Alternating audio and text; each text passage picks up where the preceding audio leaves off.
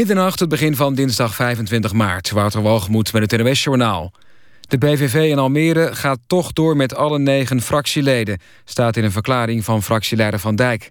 De linkse media en politiek correcte kliek hebben ons niet uit elkaar weten te spelen, schrijft Van Dijk. Na de Marokkanen-uitspraak van Geert Wilders op verkiezingsavond rommelde het in de P V V-afdeling van Almere. Acht raadsleden namen afstand van de uitspraak. Ze benadrukten toen wel dat ze het partijprogramma blijven steunen. Vissers uit Urk gaan vannacht weer de zee op om te vissen. Vanavond werd er een akkoord bereikt met de handel, dat tot hogere prijzen moet leiden. De Urkervissers staakten sinds begin vorige week. Nu is afgesproken dat tussenhandelaren voortaan eerdere informatie krijgen over de verwachte vangsthoeveelheid, waardoor ze scherper kunnen onderhandelen met afnemers. Een aantal Zeeuwse vissers die zich gisteren bij hun collega's uit Urk aansloten, staken nog wel. Koning Willem-Alexander heeft de deelnemers aan de nucleaire veiligheidstop bedankt voor hun aanwezigheid in Den Haag. Ze geven zo een boodschap van hoop op een veiliger leven, zei hij bij het diner met de tientallen staatshoofden, regeringsleiders en ministers op Paleis Huis ten Bosch. Koningin Maxima was er ook. Met het diner is de eerste dag van de top in Den Haag afgesloten. Ook de komende dag wordt er nog gesproken over het voorkomen van nucleair terrorisme. Oud-president Jimmy Carter van de Verenigde Staten stuurt zijn post tegenwoordig weer op de traditionele manier. Persoonlijke brieven aan binnen- en buitenlandse kopstukken schrijft hij met de hand en hij doet ze weer zoals vroeger in de brievenbus. Carter heeft geen vertrouwen meer in de telefoon of e-mail, omdat de geheime dienst veel te veel mogelijkheden zou hebben om informatie te onderscheppen. Het weer, vannacht op veel plaatsen lichte vorst en kans op mist. Morgen eerst droog en zonnig. Morgenmiddag is er meer bewolking en zijn er een paar buien in het noorden en oosten. Het is dan acht tot elf graden. Dit was het N W S Journaal. Radio één. V P R O. Nooit meer slapen.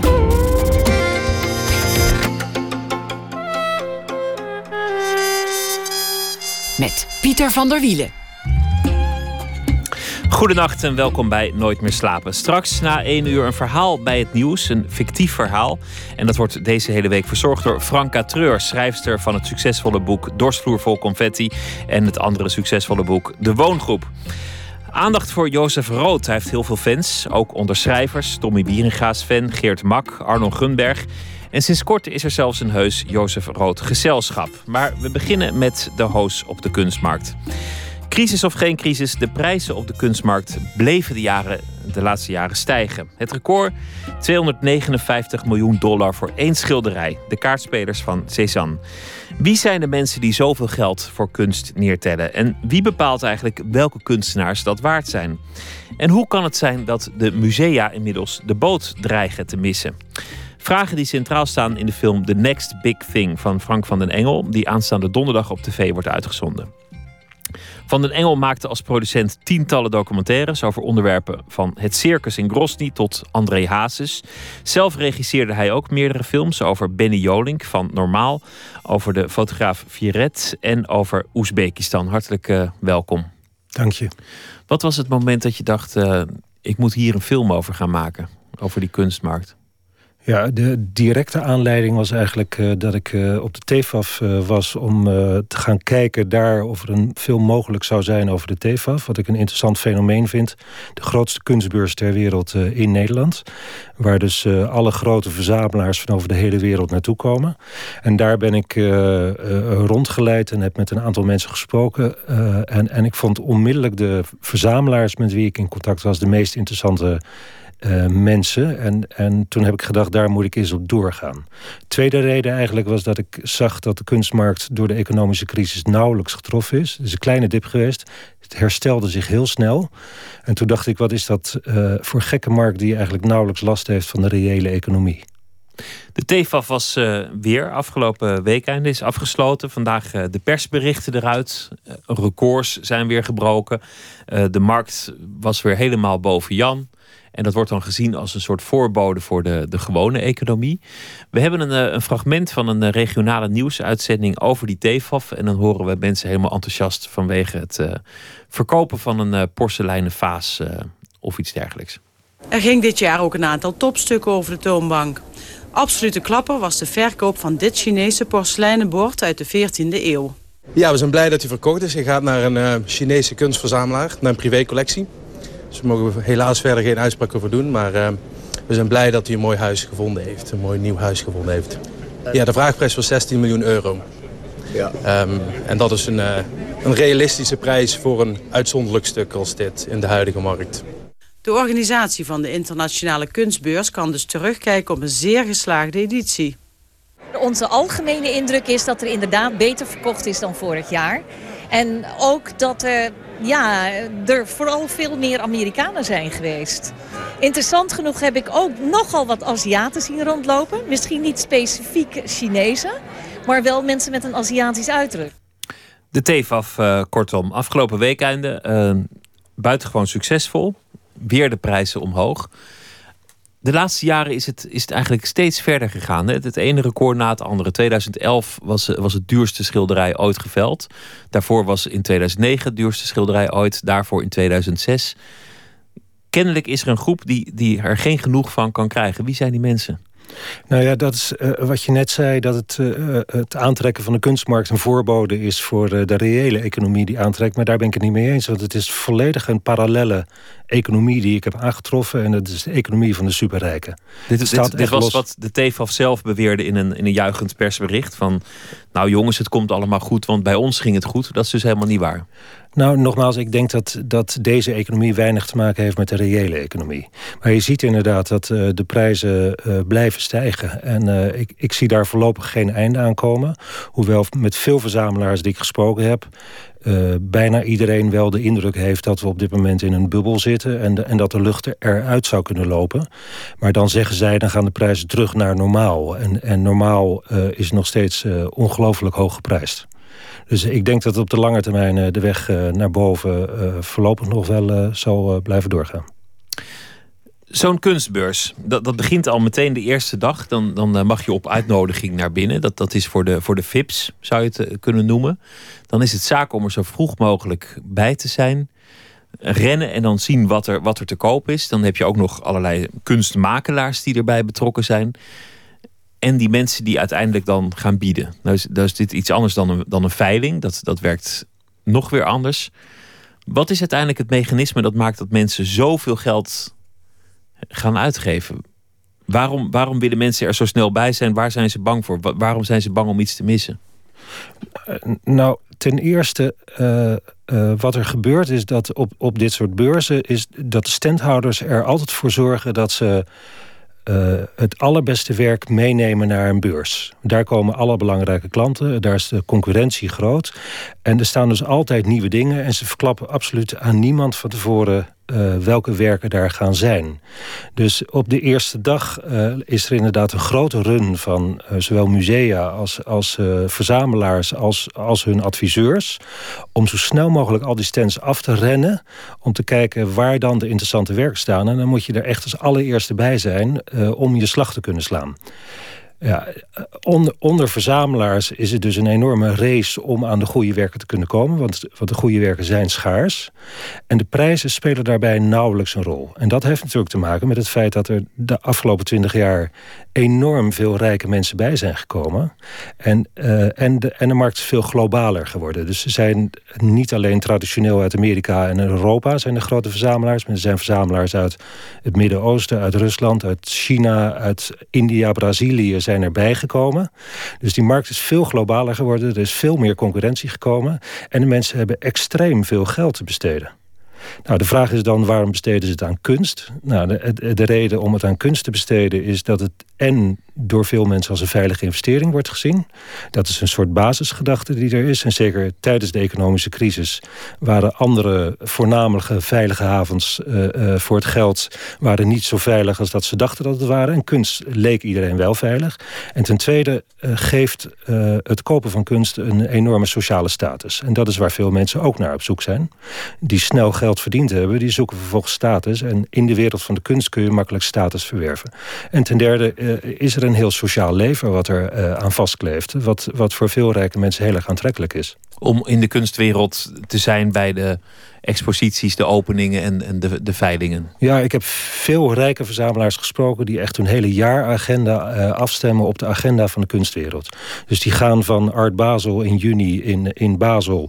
En dan hebben ze even zomervakantie. En dan gaan ze naar de grote beurs in het najaar. En dan heb je Art Basel Miami Beach. Je hebt Art Basel uh, Hongkong. Je hebt de TEFAF. Je hebt de, de Biennale in uh, Venetië. Nou, al dat soort evenementen uh, gaan ze van plek naar plek gaan ze naartoe. En dat, dat vult ongeveer hun sociale agenda. De veilingen, dat zijn de meest spannende momenten. Jean-Michel Basquiat is een van de zeer gewilde kunstenaars. Zelf uh, heeft hij het nooit zo breed gehad. En het geld dat hij had, dat maakte hij op aan andere dingen. Maar inmiddels zijn zijn schilderijen uh, echt de absolute wereldtop en zeer, zeer gewild. We luisteren naar een fragment van een veiling. vijfendertig miljoen vijfhonderdduizend. vijfendertig miljoen vijfhonderdduizend is dan met Brett. vijfendertig vijf. thirty-six million. forty million dollars. At forty now. forty million dollars for the Basquiat. forty-one million dollars. That's the third jump in. Will it work this time? At forty-three, five hundred thousand. It's worked. I think. At forty-three, five hundred thousand. forty-three million, five hundred thousand dollars then for the Basquiat. Not yours, Brett. It's with Louis at forty-three million, five hundred thousand dollars. Here it is. Last chance. Sold at forty-three million, five hundred thousand dollars. Iets meer dan drieënveertig miljoen dollar bracht hij uiteindelijk op. Zo, zo'n veiling is een spannend moment, omdat mensen met zeer veel gemak geld uitgeven. Ach ja, doe nog maar een miljoen extra. Ach, dan nog maar een miljoen extra. Ze laten zich misschien ook een beetje meeslepen. Ik denk altijd dat er wel mensen misschien chicken race zitten te spelen. Dat iemand zit mee te bieden die het eigenlijk helemaal niet kan betalen, maar gewoon om te kijken hoe ver je kan gaan. Zou dat bestaan? Uh, nou ja, de, de veilinghuizen zijn natuurlijk Uh, uh, enorm bezig om er een spektakel van te maken. Wat ik ook opvallend vind, is dat de veilingen in New York eigenlijk nooit door een Amerikaanse veilingmeester worden gedaan. Dus daar halen ze mensen uit Frankrijk of uit Engeland voor om, om het nog wat chiquer of exotischer te maken. En, en vooral de Engelsen met dat, met, met dat gevoel voor humor, uh, humor en die understatement wat ze hebben, dat, dat maakt het tot een, tot een, tot voor die Amerikanen tot een buitengewoon spektakel. En in dat spektakel laten natuurlijk mensen zich meeslepen. Uh, dus als je, als Als je daar bent en je ziet dat iets wat jij wilt hebben uh, uh, en je hebt bedacht, ik wil niet verder gaan dan tien miljoen. Maar op het moment dat iemand anders die tien miljoen biedt, dan denk je, nou ja, ik bedoel, als je honderd miljoen op de bank hebt staan, dan denk je, ik laat me niet kisten. Dus ik ga nog even wat hoger. En dan wordt het natuurlijk inderdaad een, een race tussen die verschillende bieders. En, en natuurlijk gaan er dan mensen naar huis met een schilderij wat veel duurder is geworden dan wat ze hadden bedacht te gaan bieden. Dat gebeurt. Als er zoveel geld ergens in omgaat en er is eigenlijk geen controle op een markt, want, want dat is er eigenlijk niet, dan kun je ervan uitgaan dat er op allerlei manieren gemanipuleerd wordt. Dat, dat ja. lijkt me gewoon een soort boerenwijsheid dat het aan de hand is. Ja. Dat in hoeverre is, in dat, hoeverre is, is dat ook zo? Ja, ja, dit is aan de hand. Het is natuurlijk uh, niet zo dat uh, iedereen daar graag over praat. En iedereen praat er natuurlijk alleen maar over als dat anderen dat zouden doen. Uh, maar, maar het gebeurt. Uh, sommige dealers geven ook wel toe dat het gebeurt. Um, en, en het kan heel frustrerend zijn uh, voor de carrière van een kunstenaar. Dus wat, wat er kan gebeuren is dat, dat de prijs voor het werk van een kunstenaar enorm wordt opgedreven. Zodat alle werken uh, die in bezit zijn van die verzamelaars in één keer veel meer geld uh, waard zijn geworden. Maar als we het op een volgende veiling niet van tevoren hebben afgesproken en dat bedrag niet meer wordt gehaald, dan wordt de carrière van een kunstenaar vaak gezien als, als dat die over de top is. En dan plotseling is iedereen in paniek. En dat kan ernstige schade toebrengen aan, aan, de, aan de positie van de kunstenaar. Uh, uh, en andersom uh, uh, kan het ook gebeuren. Dus, dus het kan beide kanten op gaan. Maar je kunt dus een kunstenaar hypen, uh, maken tot, zoals de titel van de film luidt, The Next Big Thing. Door gewoon af te spreken, oké, okay, we gaan op die volgende belangrijke veiling allemaal heel erg bieden op zijn werk. En misschien ook wel een beetje bieden zonder dat je hem daadwerkelijk wil kopen.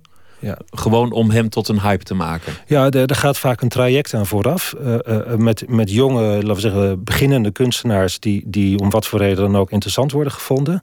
Als er daar een goede dealer bij komt, uh, uh, dan gaat hij er al voor zorgen dat het werk voordat de expositie opent is uitverkocht. Dat wil zeggen, hij biedt het aan aan één of twee belangrijke verzamelaars en hij zegt, jongens, dit is de next big thing, deze moet je echt hebben. Die kopen het, vervolgens verspreiden ze uh, de namen van de verzamelaars die het al gekocht hebben en vervolgens wil iedereen het hebben. En dan is het uitverkocht voordat de show opent. Nou, dan is er een nieuwe hype geboren. Uh, uh, dan worden bij de volgende show de prijzen allemaal al veel hoger. Maar dan nog moet je je enorm kwalificeren om een kunstwerk te kunnen kopen. Uh, dat vond ik ook een interessant fenomeen. Dat, uh, je kunt niet zomaar een galerie binnenlopen en een schilderij kopen. Althans niet van interessante kunstenaars. Ze gaan vragen, wie ben je dan? Hoe ziet je collectie eruit? Uh, wat ben je van plan om met dit schilderij te gaan doen? Je gaat het toch niet doorverkopen, want dan mag je het überhaupt niet kopen. Dus je moet je aan allerlei regels, vaak ongeschreven regels, moet je voldoen om een werk te kunnen kopen. Nou, dan zijn er altijd verzamelaars die, die uh, uh, buiten het potje piezen en denken, nou, de eerstvolgende veiling dat er een werk wordt aangeboden, maakt het me niet uit wat het kost, maar ik ga het kopen, want ik wil daar ook een werk van hebben. Nou, dan gebeurt er nog op een vrij natuurlijke wijze. Het kan ook zo zijn dat uh, een aantal verzamelaars samen met de dealer afspreken, we hebben nu veertig werken van deze kunstenaar gezamenlijk in bezit. Laten we de prijzen eens gaan opdrijven. We brengen er één naar de veiling en we, en we zorgen dat het uh, minimaal het viervoudige gaat opbrengen. En uh, ja, dat is natuurlijk heel, dat is natuurlijk illegaal wat ze dan doen, maar dat gebeurt. Zo'n, zo'n uh, Basquiat is op een gegeven moment heel actief gepromoot. Hè? Zijn, zijn levensverhaal is, is uh, nog iets mooier of minder mooi gemaakt dan het, dan het was. Zijn werken zijn ook heel gericht gezocht door een aantal verzamelaars die het als het ware van de markt hebben gehaald. Om te zorgen dat het nagenoeg onmogelijk was om er nog één te krijgen. Ja, dat is natuurlijk, als een kunstenaar niet meer leeft, dan weet je wat er is. En, uh, en dan uh, zijn er, dat is ook met het, met het werk van Warhol gebeurd, er zijn mensen die specifiek dan inzetten op, op een kunstenaar en zoveel mogelijk werk uh, van zo'n kunstenaar proberen te kopen. En als ze dan een enorme verzameling hebben, dan gaan ze het werk uh, gaan ze enorm promoten. En dan gaan ze zorgen via allerlei methodieken om ervoor te zorgen dat die kunstenaar interessanter wordt gevonden dan dat hij daarvoor werd gevonden. Nou ja, en dan uh, kunnen ze natuurlijk enorm verdienen op uh, goedkoop inkopen en duur verkopen. Je zei net, uh, voor de kunstenaar kan het tragisch zijn, want de hype kan heel kort duren en als het de, de expositie daarna of de, de veiling daarna niet meer zo goed doet, dan wordt de kunstenaar mogelijk gezien als over de hill, als uh, een, een has-been. Iemand die, die zijn belangrijkste tijd achter zich heeft uh, ja. liggen. Kan het zijn dat je, dat je als zesentwintigjarige kunstenaar al voorbij bent? Ja, dat is precies wat ik heb zien gebeuren. Uh, is dat er inderdaad... Uh, kijk, normaliter is het zo, dat, dat zegt ook... Uh, uh, ik meen Chuck Kloos, die uh, in de film spreekt... die zegt in zijn tijd, hij, hij is uh, begin zeventig... Uh, werden kunstenaars pas serieus genomen als ze veertig, vijftig jaar oud waren... en hadden vaak dan ook pas hun eerste expositie. En dan uh, heeft zo'n kunstenaar al een ontwikkeling doorgemaakt... en die zit inderdaad uh, in een bepaald idioom en hij kan dat waarmaken. Nou, nu wordt er al op hele jonge leeftijd gezocht door, door alle verzamelaars en dealers naar welke kunstenaar zou er interessant kunnen zijn. Maar dat kun je nauwelijks beoordelen op basis van, van werk van één of twee jaar. Dus uh, het werk wordt gepromoot. Nou, dan is er een natuurlijke manier uh, uh, dat een kunstenaar uh, in de volgende werken die hij maakt uh, de verwachtingen niet kan waarmaken. Nou, dan, dan verdwijnt hij heel snel. En het kan zijn dat het door de manipulatie van de markt gebeurt. Dat een kunstenaar inderdaad op een veiling, uh, vrij snel op een veiling wordt gebracht, dat prijsniveau niet meer haalt en dan is die voor iedereen over de top. En dan is het gebeurd. Heb je er eigenlijk als kunstenaar iets aan wanneer jouw werk op een veiling door het, door het plafond gaat al, met, met de prijs? Want, want jij hebt het al verkocht aan iemand. Die gaat ermee naar de veiling. Ja. Dus in directe zin maakt het voor de kunstenaar heel weinig uit. Heb je er geen profijt van? Nee, niet van, je hebt geen profijt van de verkoop van dat ene schilderij. Uh, maar de kunstenaars die ik heb gesproken, vooral de wat jongere kunstenaars, die zeggen er ook eerlijk bij. Het is natuurlijk een enorme ego-kwestie om op een veiling, en vooral op een avondveiling, want dat zijn de belangrijkste uh, veilingmomenten, om op een avondveiling, daar komen alleen de grote kunstenaars, om daar geveild te worden, is natuurlijk een enorm ego-ding. En ten tweede, uh, vanaf dat moment hoor je er in feite bij. En is je volgende werk ook meer waard? En de volgende werken zijn natuurlijk veel meer waard. Dus zij profiteren daar enorm van. Maar als het zo is dat een kunstenaar maar voor een zeer korte duur uh, hip is. Of, of dat het voorkomt dat iemand het helemaal niet waar maakt of zijn volgende werk het niet zo goed doet. Dan zijn er dus al van nature enorme bubbels. Dat betekent eigenlijk dat de kans dat jouw investering in zo'n kunstwerk het niet terugverdient, die kans is enorm. Ja, dus in, in de film zegt uh, een van die uh, top tweehonderd uh, verzamelaars, een, een hele grote jongen, maar die, uh, die koopt werk in een, heel, in een vroeg stadium. Dus echt die opkomende kunstenaars. En die zegt uh, dat hij af en toe samen met zijn vrouw kijkt van hoe hebben de werken die wij gekocht hebben het in financiële zin gedaan. En hij zegt dat ongeveer uh, uh, twintig procent van de werken die koopt meer zijn waard geworden. Sommige heel veel meer waard. En dat tachtig procent van de werken uh, niet meer waard zijn wat hij ervoor betaald heeft. En dat een groot gedeelte van die kunstenaars inmiddels uh, art teachers zijn, zoals hij het zegt. Goed verzamelen is natuurlijk ook een vak. Ik bedoel, het is iets waar je heel veel verstand van kunst voor moet hebben.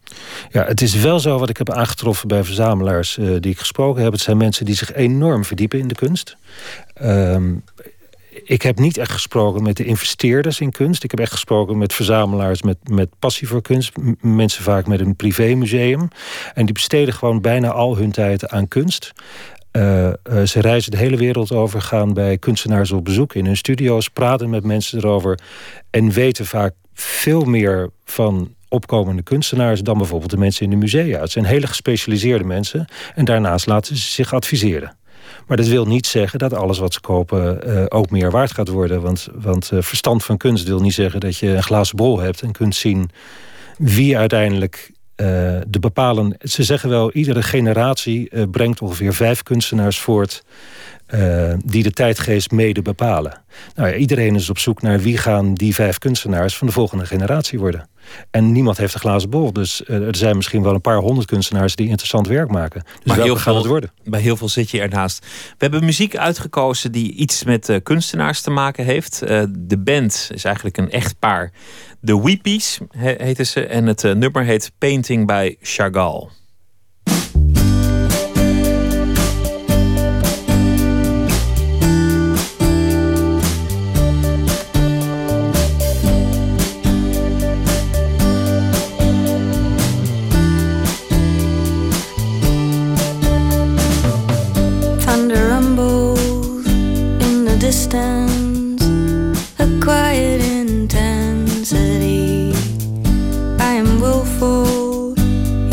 Stands is tugging at the best of me. You're the moon, I'm the water, you're Mars, calling up Neptune's daughter. Sometimes rain that's needed falls.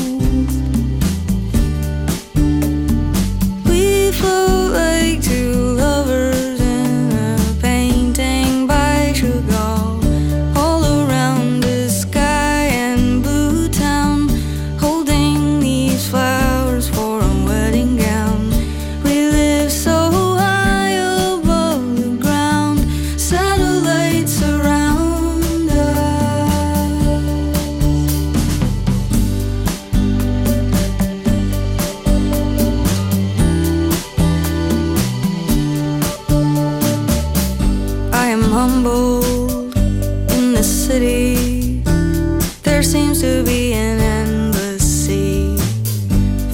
Like us, wakeful dreamers, I pass them on the sunlit streets in our rooms, filled with laughter, we make hope from every small disaster. Sometimes rain that's needed falls. Mm-hmm. We float like two lovers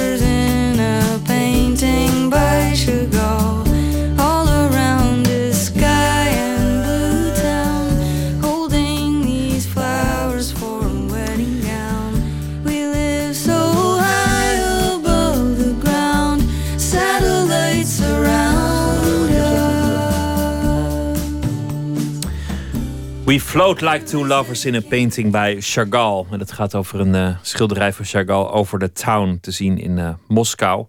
Doet dat nog wat eigenlijk, zo'n Chagall?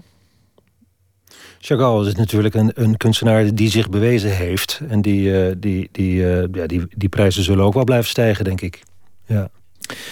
U luistert naar, uh, voor wie uh, later heeft ingeschakeld, uh, Nooit meer slapen. Frank van den Engel is hier. Hij is uh, documentairemaker. Zijn film The Next Big Thing gaat over de, de kunstmarkt. En uh, hoe de prijzen daar uh, omhoog zijn geschoten de laatste jaren.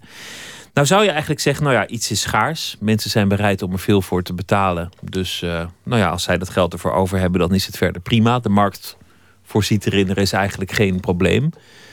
Maar het, het heeft natuurlijk wel invloed op andere dingen. Bijvoorbeeld de musea. Want, ja. want die kunnen niet meer meekomen. De, de kans dat je als museum nog een toonaangevend werk bemachtigt is nagenoeg uitgesloten. Ja, dus, dus musea die, die uh, zullen relaties moeten aangaan met verzamelaars. Dat doen ze al op grote schaal, in Amerika vooral. En uh, um, in Europa begint dat ook steeds meer te komen. Dus, dus hetzij... In de film zit een, uh, een tentoonstelling van de Nederlandse verzamelaar Bert Kreuk, wat op dit moment echt een hele grote verzamelaar is in de wereld. En die krijgt een eigen expositie in het Haagse Gemeentemuseum. Uh, daar is werk van, van de kunstenaars van de laatste tien, twintig jaar. En de directeur van het museum, Benno Tempel, zegt ook: Uh, als wij niet zouden samenwerken met Bert, als wij niet de expositie van Bert zouden hebben, zouden we dit werk nooit kunnen laten zien in een museum, want wij kunnen het niet meer kopen. Dus door, door de relatie met Bert Kreuk uh, kunnen wij het werk aan het Haagse publiek laten zien. Nou, dat zul je in toenemende mate gaan zien, uh, dat er Uh, dat de invloed van de verzamelaars in de musea groter gaat worden. En wat je verder gaat zien is een enorme explosie aan uh, privémusea. Dat is in, in Nederland nog op bescheiden schaal. Daar zijn wel een aantal initiatieven voor. Maar in, in het buitenland, in Amerika, uh, maar ook in, in Zuid-Amerika, in uh, andere Europese landen, ongelooflijk veel initiatieven. Omdat veel van die verzamelaars die, waar de kunst uit hun huis groeit, zullen gaan denken: wat ga ik ermee doen? Ga ik het in een opslag zetten of ga ik het uitlenen? Maar de bevrediging van uitlenen is, is ook maar zeer tijdelijk. En ik weet dus, bijna alle verzamelaars met wie ik gesproken heb, hebben op de een of andere manier spelen met de gedachte een privémuseum. Het zij gelieerd aan een, aan een staatsmuseum of iets, maar die willen iets. Zoals het uh, Scheringa Museum bijvoorbeeld uh, ja, in, ja, in Nederland. Zoals het Scheringa Museum, maar daar, daarvan uh, in het buitenland heb ik, uh, heb ik uh, uh, vele voorbeelden gezien die uh, een stuk interessanter zijn nog dan het Scheringa Museum. Uh, maar dat, dat ga je inderdaad veel zien. Het probleem daarvan is natuurlijk, uh, hoe gaan die musea overleven? Dus als de verzamelaar overlijdt en het is zijn persoonlijke passie, er is een museum, wat gebeurt er daarna? Gaan de erfgenamen daar nog uh, fondsen voor vrijmaken? Gaan die het in stand houden? En het tweede probleem is, uh, je kunt de verzameling neerhangen, uh, maar dan hangt dat daar. En dan, wat doe je het jaar daarna? Dus de, ook die verzamelaars zullen onderling weer relaties moeten aangaan om werken van elkaar te kunnen lenen, om interessante tentoonstellingen te kunnen maken. Dus het is een interessante problematiek die zich, die zich uh, op, dat, op dit moment voordoet. En musea moeten zich specialiseren in het te vriend houden van, van verzamelaars. Ja, dat is in Amerika natuurlijk al heel gewoon. Uh, daar, uh, daar is een directeur van een museum gewoon tachtig procent van zijn tijd kwijt met het, uh, met het te vriend houden van verzamelaars. Nou is een ander probleem dat uh, verzamelaars, Oké, okay, ze doen het professioneel of, of ze doen het gepassioneerd. Maar een museum moet uiteindelijk ook uh, een soort bibliothecaire functie hebben, dat alle belangrijke werken, of in ieder geval alle belangrijke periodes, in een land, in een depot hangen, of nog beter aan een muur in een museum. Je kunt je de vraag stellen of dat in de toekomst nog wel het, het geval zal zijn. Omdat ja. het zo versnipperd is, die collectie. En ook omdat er heel veel dingen bij verzamelaars hangen die helemaal niet zo interessant zijn voor een museum. Ja, dus dat is, dat is een interessante problematiek. Wat uh, ten eerste de kennis bij musea ontbreekt inmiddels. Specifiek over wat er de, de laatste twintig jaar gebeurd is. Omdat ze er niet of nauwelijks meer kunnen aankopen, hebben ze zich ook onvoldoende kunnen verdiepen in, in die markt. Ze kunnen ook geen representatie meer geven van de tijd. Uh, dus ze zullen uh, in, in de musea zullen afhankelijk gaan worden van de schenkingen uh, of de leningen van, uh, van de verzamelaars. Maar dan krijg je dus de smaak van de verzamelaars, ga je straks terugzien als een representatie van de tijd in de publieke musea. Je hebt uh, een aantal topverzamelaars uh, gesproken. Echt uh, de belangrijkste kunstverzamelaars van de hele wereld.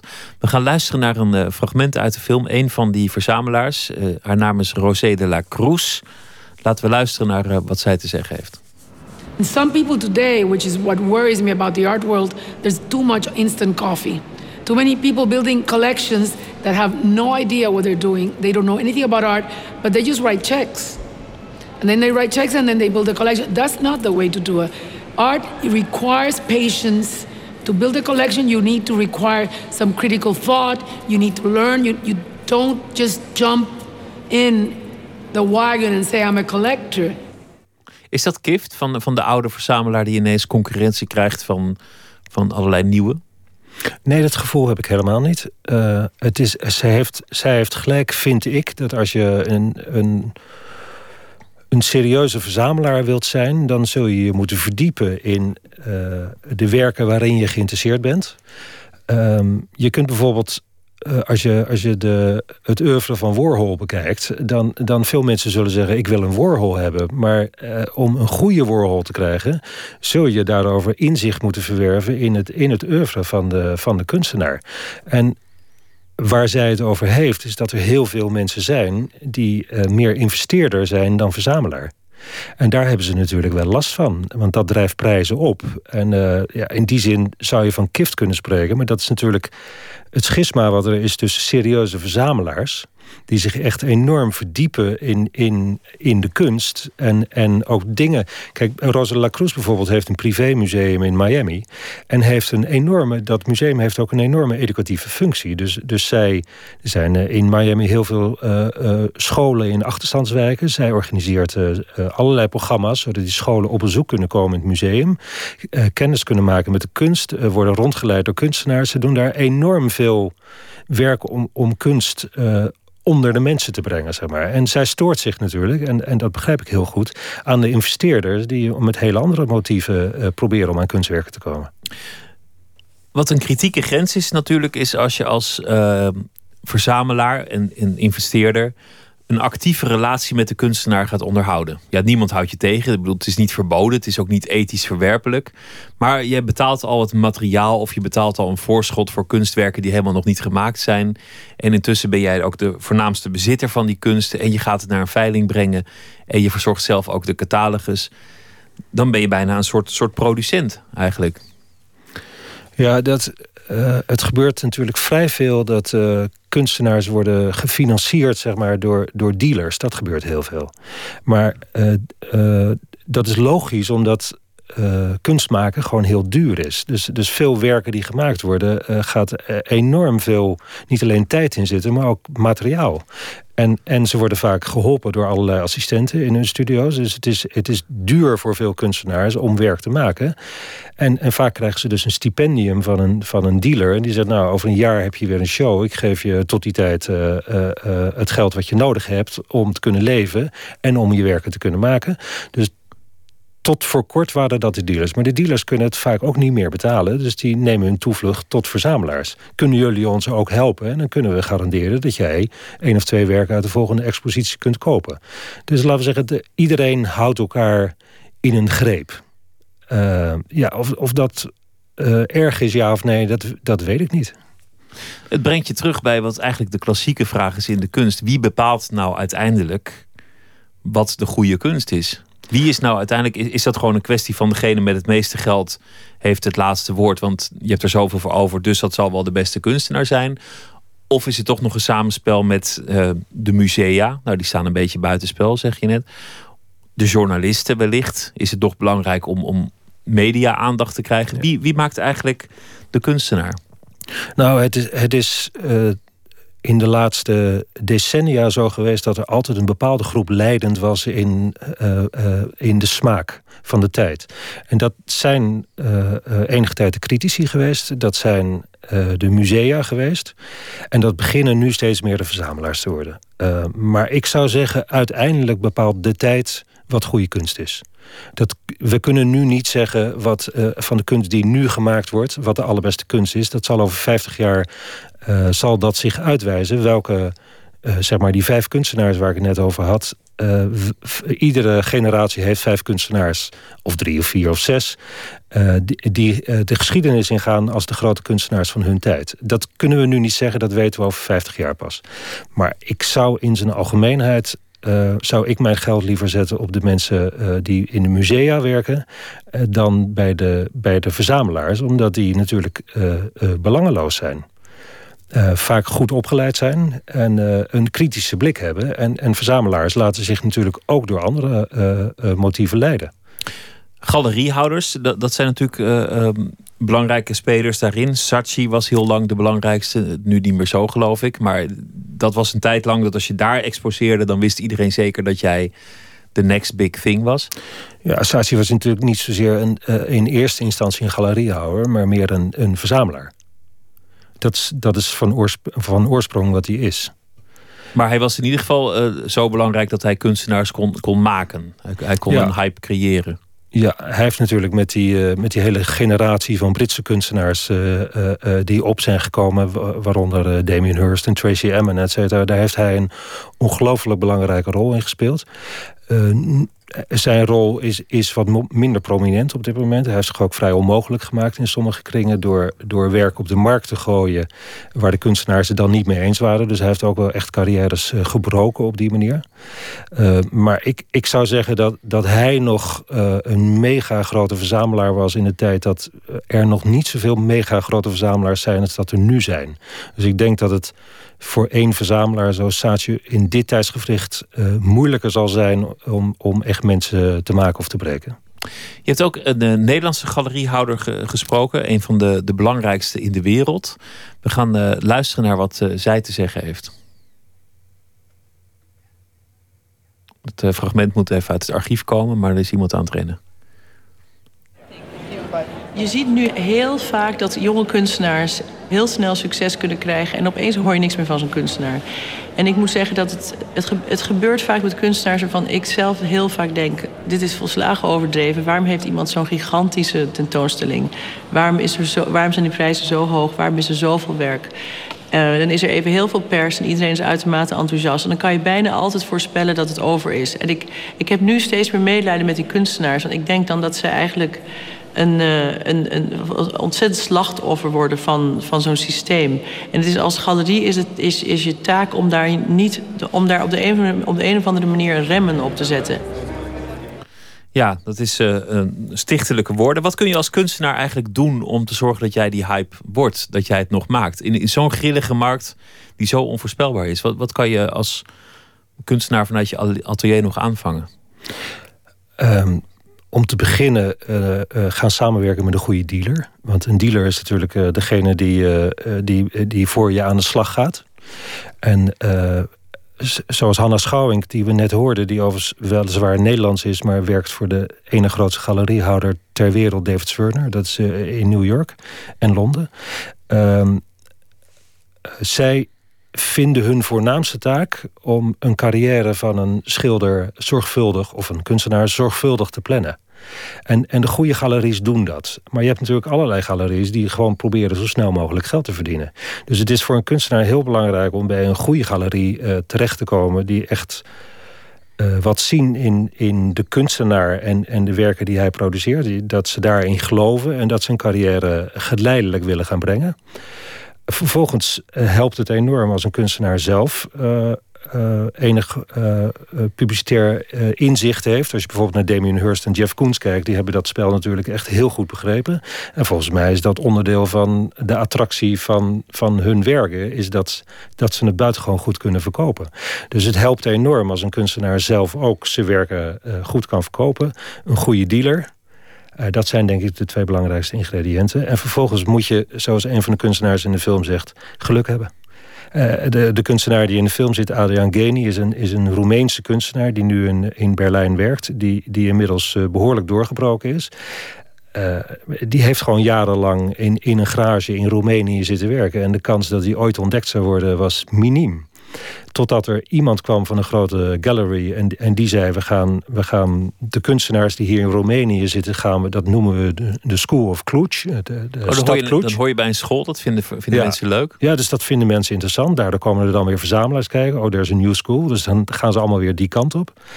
En, en hij had geluk om daarbij te zitten. En binnen die School of Cluj, wat eigenlijk helemaal geen school was. Er was, was niks. Er zaten toevallig, er was daar een kunstacademie en er zaten een paar kunstenaars uh, die uh, uh, uh, interessant gevonden werden. Maar het was vooral een marketingtruc. En hij is, ook van die School of Cluj, hij samen met één andere zijn eigenlijk de enige twee die doorgebroken zijn. En de rest zijn weer terug naar af. En hij zegt, uh, kunstenaars zoals ik, die interessant werk maken, Uh, die in garages hun ding zitten te doen, daar zijn er op dit moment duizenden van over de hele wereld. Alleen, ik heb gewoon geluk gehad. Ik heb geluk gehad dat ik opgepikt ben en dat mijn werk net voor tweehonderdduizend dollar geveild is uh, bij Christie's. En daardoor hoor ik nu bij de A-categorie. Ik zei het al, we hebben muziek die over kunstenaars gaat. Uh, de band is uh, Modern Lovers, van Jonathan Richman and His Modern Lovers. En ze bezingen de grootste kunstenaar van de twintigste eeuw, Pablo Picasso.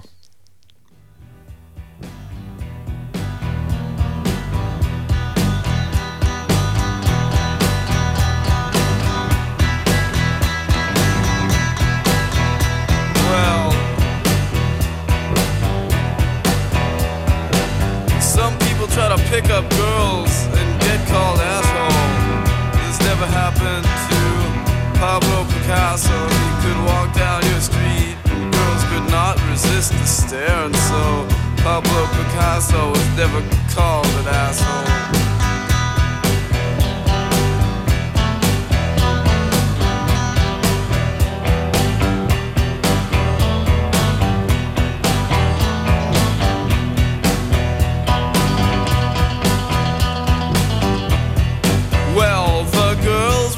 The color of the avocado, and he would drive down their street in his El Dorado. He could walk down your street and girls could not resist the stare. Pablo Picasso never got called an asshole, not like you.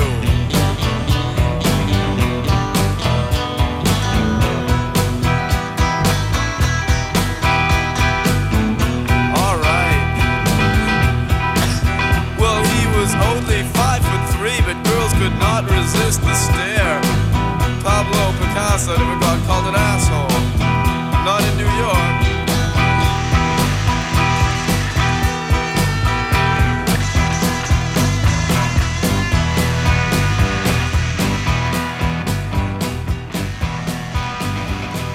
Pablo Picasso, bezongen door Jonathan Richman en The Modern Lovers. En het was een band die veel invloed heeft gehad op de latere punk.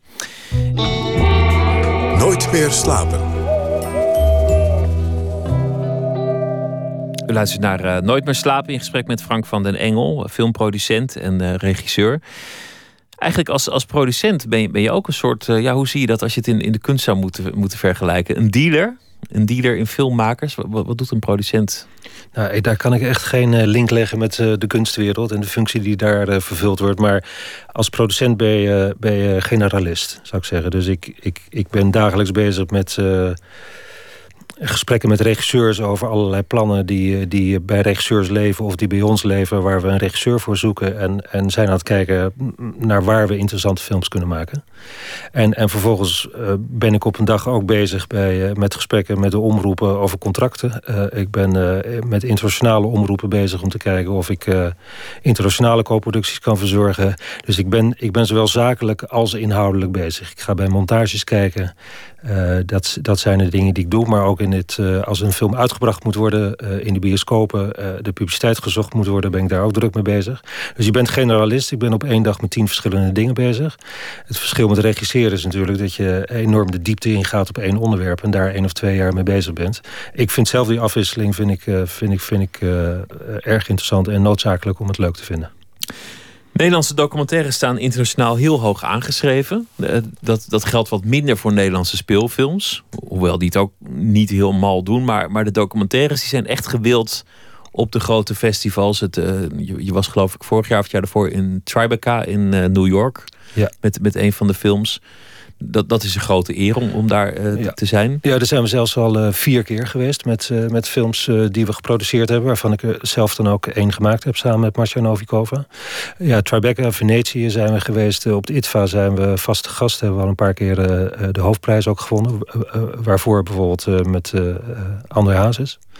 Ja, dus uh, um, I T V A is ook het grootste documentaire festival ter wereld. Dus uh, Nederland doet het, uh, doet het goed op documentair gebied. Hoe kan dat? Nou, we hebben een traditie uh, uh, op documentair gebied met grote documentaire filmers zoals uh, Johan van de Keuken en Vrijman en uh, uh, zelfs Bert Haanstra. Uh, hebben we het altijd goed gedaan. Uh, vervolgens is het Nederlands uh, documentairemakers kijken erg over de grenzen. Dus veel van de films die we maken spelen over de hele wereld. Wat het vanzelf al wat internationaler maakt, is dat je alleen maar in eigen land kijkt. En we zijn ook uh, cinematografisch zijn we goed ontwikkeld. We hebben veel echt uitmuntende cameramensen, hele goede editors, die het leuk vinden om documentaires te doen. Terwijl in veel landen uh, mensen eerder geneigd zijn om met speelfilm bezig te gaan. Maar ook in Nederland, omdat de speelfilmindustrie uh, relatief weinig voorstelt, omdat we ook een klein taalgebied hebben, uh, vinden ook grote talenten het interessant om met documentaires bezig te zijn. En op de een of andere manier hebben we op die manier een industrie kunnen ontwikkelen die, uh, die, die het goed doet, ook internationaal. Een van de mooie dingen in een documentaire is dat je de waarheid kunt, kunt betrappen. Het is natuurlijk altijd gemanipuleerd. Want, want zodra je een camera ergens op richt, dan, dan gaan mensen acteren, dan gaan mensen zich anders gedragen. Dan houdt de waarheid op de waarheid te zijn. Of, of in ieder geval puur te zijn. Ja. Desalniettemin zijn de, de mooie momenten in zo'n documentaire. Nou, het legendarische moment in de, de Hazes documentaire. Um, dat hij dat hij een relatiecrisis heeft en dat hij biertjes zit te drinken. Of, of dat hij opkomt in een leeg stadion. Dat zijn natuurlijk de pareltjes waar je als documentairemaker op hoopt. Maar hoe, hoe kun je dat zo forceren dat de waarheid zich laat betrappen? Kijk, wij, wij als documentairemaker zoek je uh, niet primair naar de waarheid. Want zoals je uh, het zelf terecht zegt, het is nooit objectief. Het is altijd subjectief. Ik bedoel, het, het begint al met waar zet je je camera neer? Uh, hoe ga je het filmen? Hoe, uh, de, ik bedoel, er is geen moment van objectiviteit. Dus waar we naar zoeken is de interpretatie van de regisseur van de waarheid. Dus een regisseur ziet uh, een situatie, een omstandigheid of een persoon, verdiept zich daarin en Uh, zoals bijvoorbeeld bij André Hazes uh, ging het ons heel duidelijk om te laten zien dat het leven wat Hazes heeft gehad, dat dat een enorm uh, eenzaam leven is geweest en dat je dat terugziet in zijn songteksten. En dat is het wezen van Hazes, zijn, zijn eenzaamheid, vonden wij. Dus wij zijn, uh, je gaat niet veertig dagen als een kip zonder kop achter Hazes aanlopen. Je gaat bewust uitzoeken waar vind je wat wij gezien hebben in Hazes, waar ga je dat terugvinden in zijn leven. En dan bepaal je de momenten dat je gaat filmen. Nou, op het moment dat je filmt uh, heb je natuurlijk, Uh, doordat je elkaar beter leert kennen, uh, uh, uh, komt er vaak meer openheid. Maar je moet ook geluk hebben bij wat zich aandient. Maar, maar je zou niet zo snel zeggen, Uh... kun je even dit doen? Of ik zou het wel leuk vinden voor de film als jij nu nog een biertje opentrekt. Ik zal niet zeggen dat het nooit gebeurt. Uh, uh, want als het, uh, laten we zeggen, tijdens uh, uh, de research van een film zich twintig keer voordoet en je weet dat het uh, tot het dagelijks leven van iemand behoort om uh, 's ochtends bij het ontbijt een biertje open te trekken en uh, op het moment dat de camera draait doet hij het niet meer. En je zou zeggen, uh, waarom doe je het eigenlijk niet? Want in het normale leven doe je het altijd. Vind je het erg om het nu ook te doen? Dan vind ik niet dat je de waarheid enorme geweld aandoet. Dus, dus je zou best aan iemand kunnen vragen om iets te doen. Maar, maar de kracht uh, van scènes die zich openbaren is natuurlijk vele malen groter. En dat zijn vaak pareltjes die zich uh, ook onverwacht aandienen. Zou je een, een onderwerp van je documentaire uiteindelijk Uh... ja, beduvelen is misschien niet het meest aardige woord, maar wel het meest adequate woord. Want, want iemand wil natuurlijk een beeld van zichzelf naar voren brengen. Hij heeft ook een belang, in dit geval een, een kunsthandelaar. In het geval van je laatste film, die wil, die wil er mooi op staan. Jij ziet vast wel zo'n kleine scène ergens onderweg dat je denkt, ja, als, als ik dit kan filmen, dan, dan heb ik meteen in één scène de hele wereld te pakken. Ja, maar vooropgesteld, ik wil nooit iemand beduvelen. Dat, dat vind ik dat je nooit zou moeten doen. Dus documentaire genre niet geëigend nou ja, voor. Beduvelen is daarom misschien niet het handigst gekozen woord voor een interview. Maar laat ik zeggen, um, zeggen dat de camera nog niet loopt, terwijl die wel al loopt. Zoiets. Of, of een kleiner cameraatje erbij hebben die je ook zou kunnen gebruiken. Dat soort trucs gebeuren in documentaires. Zou je dat ooit doen? Uh, ik, ik weet niet. Uh... Ik bedoel, als je, als je zegt de camera uh, loopt niet en hij, en hij loopt ondertussen wel, dan, dan ben je iemand aan het beduvelen. Dan lieg je daar gewoon over. Dus dat zou ik niet doen. Uh, maar je probeert natuurlijk wel je eigen interpretatie te geven op, op het leven van iemand. En dat is ongetwijfeld anders dan hoe iemand uh, dat zelf ziet. Dus je, je kunt Uh, uh, zoveel materiaal draaien als het goed is, als je dichtbij kan komen. En in een montage monteer je het tot, tot uh, de waarheid die, die ik zou willen vertellen. En dat hoeft niet de waarheid te zijn die iemand anders ziet. Maar ik vind niet dat je je toevlucht tot trucs moet gaan nemen. Maar het kan wel zo zijn... Uh, ik heb bijvoorbeeld toen ik de film over Benny Jolink maakte... toen, toen heb ik gezien dat uh, de chauffeur een uh, uh, sportdrankje gooide in een bierflesje. Uh, vlak voordat uh, Benny Jolink op moest. En, en dan staat hij dus te toasten met de bier en met het publiek. Maar daar zit dan sportdrank in. Dat, dat heb ik één of twee keer zien gebeuren. Dat, dat zou ik bijvoorbeeld wel... Dat, dat probeerden we te filmen, terwijl uh, uh, de chauffeur dat door had. Dus het is ons uiteindelijk niet gelukt. Maar als het ons wel gelukt was, dan had ik die scène zeker willen gebruiken. Omdat dat, het voor mij uh, de kern was ook van waar Benny Jolink mee bezig was. Want dat, dat zegt heel veel. Hè? Het is een man die omwille van zijn fans, imago en levensstijl vast moet houden aan het drinken van bier. Maar in, intussen zo worstelt met zijn gezondheid en zijn ouder wordende lichaam dat niet meer meewerkt. Ja. Ja. Dat, dat die sportdrank... eigenlijk is wat hij wat hij nodig heeft. Ja. En dan giet je het maar in een bierflesje. Het is een veelzeggende scène. Ja, dus dat zijn natuurlijk het soort scènes waar we naar op zoek zijn. Omdat je dan in één scène kan laten zien wat de kern van de vertelling is. En, en anders moet je toevlucht nemen tot dat je mensen vragen moet gaan stellen. En dan moet ze het gaan vertellen. Maar dat is nooit zo sterk als dat je het in een scène hebt. Show Alleen, don't tell, zeggen ze altijd. Al, ja, precies, show don't tell. En, maar ik, ik zou dat... Voor mij is dat een ontwapenend moment. En, en Benny Jolink wilde het voorkomen dat ik het zou filmen. Omdat hij zelf vond dat dat niet in de film zou moeten komen. Maar als ik het had kunnen filmen, had ik het wel in de film gedaan. Wat dat betreft was zo'n, zo'n Hazes eigenlijk een geschenk aan de documentairemaker. Dat was een film die hij niet zelf geregisseerd heeft, maar geproduceerd. Ja. Omdat hij, dat hij zich zo ja, in het leven liet kijken. En, en zo naakt voor die camera. Niet letterlijk naakt, maar gewoon zichzelf was. En, en daar geen enkele schroom in leek te hebben.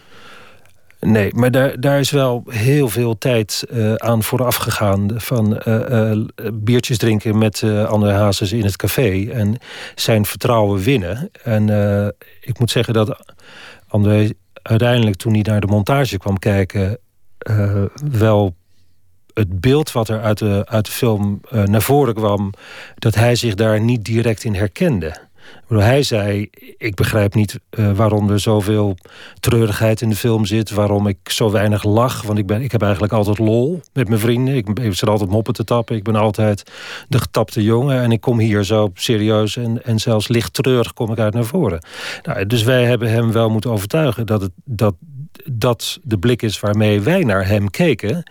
En dat het ook niet noodzakelijkerwijs voor hem heel goed zou zijn... om de hele tijd vieze moppen te zien tappen met zijn, uh, met zijn maten. En ja. Het is uiteindelijk de, de, de Nederlandse blues, zou je kunnen zeggen. Dat, ja, dat, dat is het dat gevoel is het. Komt heel erg uit die film in ieder geval. Ja. Maar ja, het is niet voor niks dat het daarna eigenlijk... met geen enkele Nederlandse artiest ooit nog gelukt is. Dus het heeft... Ik bedoel, ik, ik ben zelf uh, uh, erg gelukkig met hoe de film geworden is. En niet alleen vanwege het succes, maar ook gewoon... Uh, de film zelf, hoe het ons gelukt is om, om André Hazes... laten we zeggen, in de kern uh, beter te pakken... om dat te kunnen laten zien... Uh, maar het is, en ondanks het feit dat het heel goed voor zijn carrière heeft gewerkt... zijn andere Nederlandse artiesten daarna uh, enorm huiverig geworden... om zich te laten filmen. Een, een ander ding waar je mee bezig bent... want veel documentaires gaan uh, over leed of, of ma- maatschappelijke misstanden... of, of landen waar, waar problemen zijn. Je hebt zelf een film gemaakt over Oezbekistan. Uh, een film geproduceerd over uh, Grozny, ook over heel veel andere landen. Een van de initiatieven waar je bij betrokken bent... is om documentairemakers verder te laten gaan... dan alleen maar die waarheid te registreren. Maar om ook daarna met het onderwerp iets te doen. Om ze, om ze echt te helpen. Wat, wat is dat ja. voor initiatief? Nou, dat kwam eigenlijk... Ik, ik sprak uh, Geert Mak op een, uh, op een uh, feestje. En die zei dat hij uh, op het I T V A altijd veel films ging kijken. En na afloop vaak verslagen in de zaal bleef zitten. En dacht, oh, hoe moet het nou eigenlijk verder met die mensen? Uh, want die film is dan gemaakt, de, de cameraploeg is weg... maar wat gebeurt er dan uh, voor die mensen? En daar vroeg hij naar, doen jullie daar nog wel eens wat aan? En ik vertelde hem toen dat, dat die film in, in Grozny... waar wij, uh, film van Jos de Putter, Dans kost niet dans... Uh, dat we inderdaad uh, nog veel in contact zijn geweest met die mensen... en dat we toen een initiatief ontwikkeld hebben... Uh, om uiteindelijk een tourbus uh, voor dat uh, Tsjetsjeense dansgroepje te kunnen kopen. Want die waren afhankelijk van iedere keer een Russische bus te kunnen huren... om in Europa te kunnen toeren. En wij hebben toen uh, mede mogelijk gemaakt... door geld in te zamelen bij vrienden en bekenden eigenlijk... om die tourbus te kunnen kopen, zodat zij uh, konden gaan toeren. Dat vond hij zo... Uh, prachtig dat er zo'n initiatief was. Dat zei, kunnen we dat niet op de een of andere manier structureel aanpakken? En toen zijn we samen naar het I T V A gegaan. Want ik zei, dan moeten we dat inbedden in een wat grotere organisatie. En toen hebben we het, uh, het I T V A-fonds opgericht samen met het I T V A. En dat was bedoeld, uh, inderdaad, als een film klaar is en de regisseur is betrokken bij zijn onderwerp en er moet een waterput ergens geslagen worden of er moet een kippenhok opgeknapt worden of uh, wat dan ook, waar dan ook mensen behoeftig zijn die onderwerp waren van een film, kon een regisseur dan een relatief klein bedrag, maximaal vijfduizend euro, aanvragen uh, om mensen te kunnen helpen die onderwerp waren van hun film. Zodat zij ook uh, als beloning iets krijgen voor de film, maar zodat je ook meer doet, behalve het leed alleen laten zien. Uh, niet, niet zozeer als beloning, maar ik bedoel, als je, als je leed ergens ziet, Uh, dan is het natuurlijk prettig om daar iets aan te kunnen doen. Het is een druppel op een gloeiende plaat. Maar uh, ik, ik vond het wel heel nuttig om dat te kunnen doen. Ja, aan de andere kant, je, je doet al iets voor mensen door aandacht te geven aan hun problemen. Een journalist staat altijd bij een ramp en die, als die gaat blussen, dan doet hij zijn werk niet. Ja, daarom hebben we ook bewust gezegd, als de film klaar is, dan zou er eventueel geld aangevraagd kunnen worden om daar alsnog iets te kunnen doen. Zie je een rode lijn in, in al je films?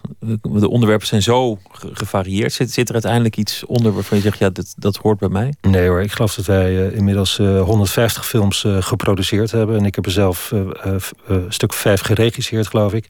En ik kan daar geen enkele lijn in ontdekken, omdat vooral in de films die we geproduceerd hebben, de onderwerpen vaak niet door ons worden bedacht of door mij worden bedacht, maar door de regisseurs met wie we werken. Dus die worden ons aangedragen.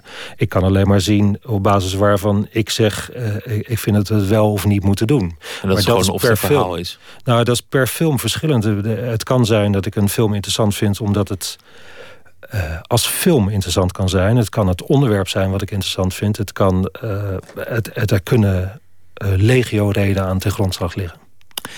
Dank dat je te gast uh, wilde zijn. Donderdag is uh, je laatste film uh, te zien op televisie. The Next Big Thing bij de N T R. Hoe laat en op welke zender ook alweer? Het is om elf uur op Nederland twee uh, bij het Uur van de Wolf.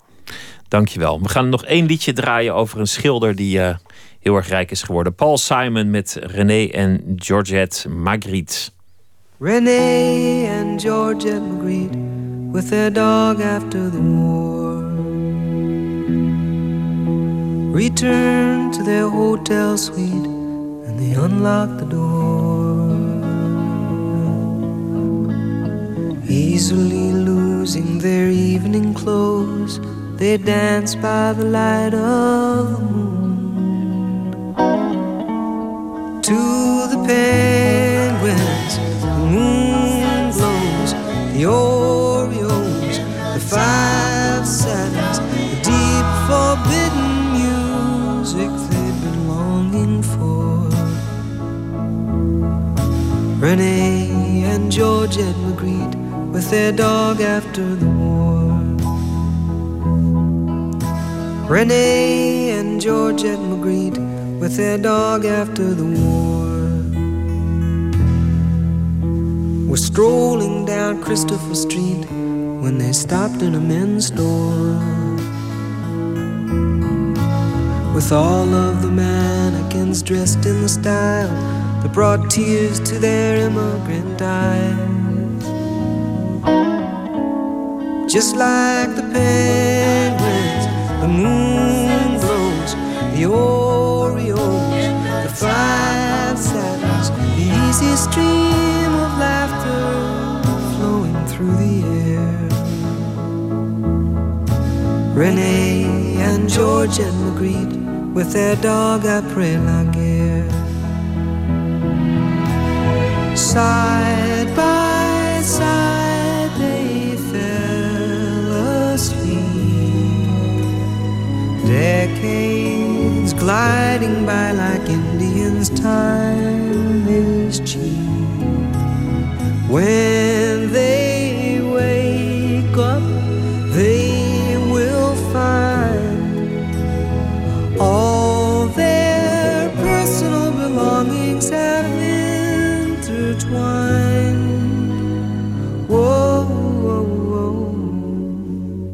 René and Georgette Magritte with their dog after the war were dining with the power elite and they looked in their bedroom drawer. think they have hidden away in the cabinet cold of their hearts. Paul Simon, René en Georgette Magritte with their dog after the war. Over Magritte die elke dag zijn uh, hond uitliet. Nooit meer slapen is straks terug met het uh, tweede uur. Krijgt u onder meer een verhaal van uh, Franca Treur. Dat ze speciaal voor ons schreef op basis van het nieuws van vandaag. En uh, nog heel veel meer uh, onderwerpen. Graag tot zometeen. Op Radio één, het nieuws van alle kanten.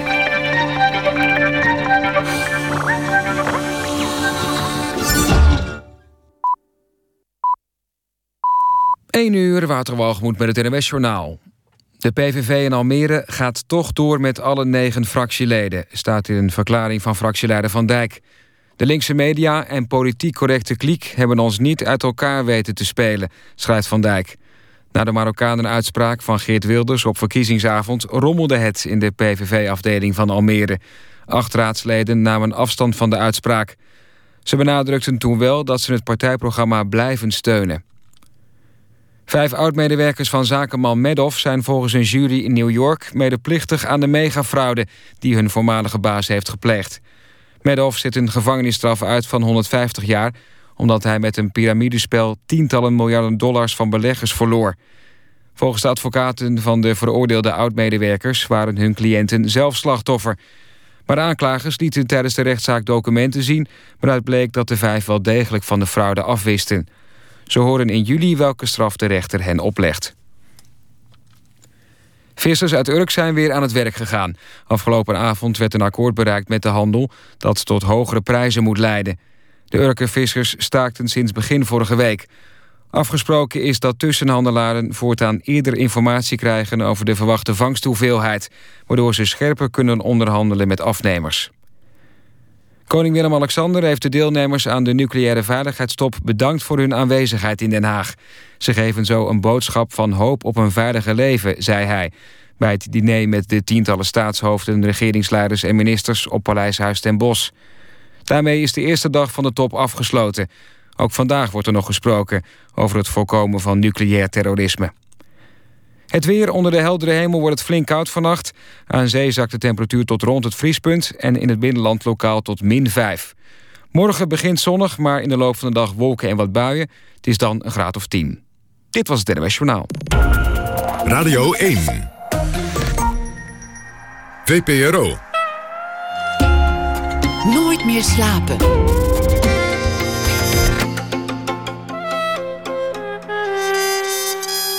Met Pieter van der Wielen. Welkom terug bij Nooit meer slapen. Zometeen gaan we het hebben over de cultuur in India. En uh, we gaan het ook hebben over Joseph Roth. We zitten op Twitter, at V P R O N M S. Of via de mail nooitmeerslapen at V P R O punt N L. Maar we beginnen met het verhaal dat elke dag geschreven wordt door een uh, schrijver die dat de hele week voor ons doet. En dat is deze week Franca Treur. Haar uh, debuut in tweeduizend negen, Dorsvloer vol confetti, werd een grote hit. Inmiddels is er een vervolg. De woongroep, heel anders, maar Uh, net zo mooi, misschien eigenlijk zelfs nog wel mooier. Franca Treur, goeienacht. Hoi Pieter, dankjewel. Ja, nou ja, dat vond ik. Leuk dat je mijn boek mooi vindt. Ja, ik vond, vond een mooi boek. Dus uh, ja. Anders, d- dat is altijd moeilijk als een boek anders is. Als je, als je ja, eerste dat verwachten boek... mensen iets anders, ja, dat is waar. Ik denk dat ja. heel veel mensen hadden gehoopt dat je dan nu zou zijn gekomen met Uh, weet ik het, uh, ballonnen op, de, op, de, op, de maai, op het maaiveld of zoiets. Of Uh, nou, die hou ik in petto. Of, of slingers in de melkruimte. Dat, uh... ja.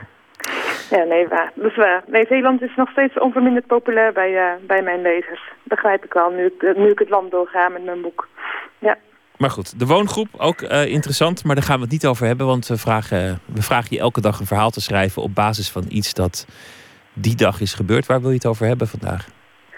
Ja, nou ja, ik kon natuurlijk niet om die top heen. En uh, ik heb het ook allemaal best wel een beetje gevolgd. Ik vond het wel interessant allemaal. En uh, ik was zelfs vanmiddag nog even in het Rijksmuseum, net na Obama. En het was heel rustig, dus dat was ook dat was nog een voordeel. Iedereen dacht natuurlijk dat het dicht was, maar het was niet dicht. En uh, nou ja, ik heb dus een verhaal gemaakt. Ik heb een beetje geprobeerd te verplaatsen in Mark Rutte. Dus ik heb het vanuit hem geschreven.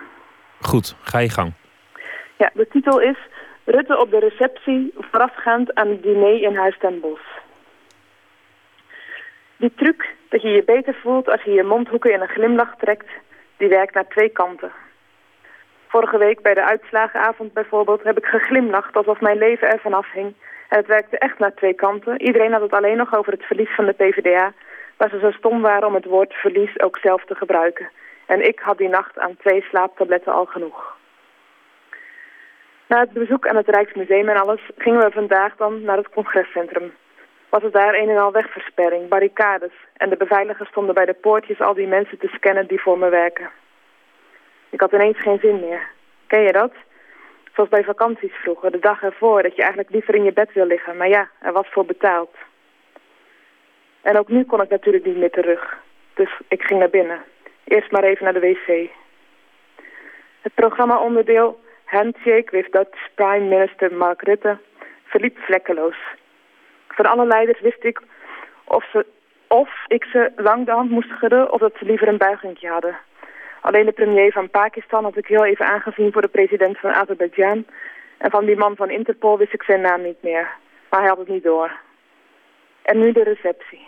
Staan we dan.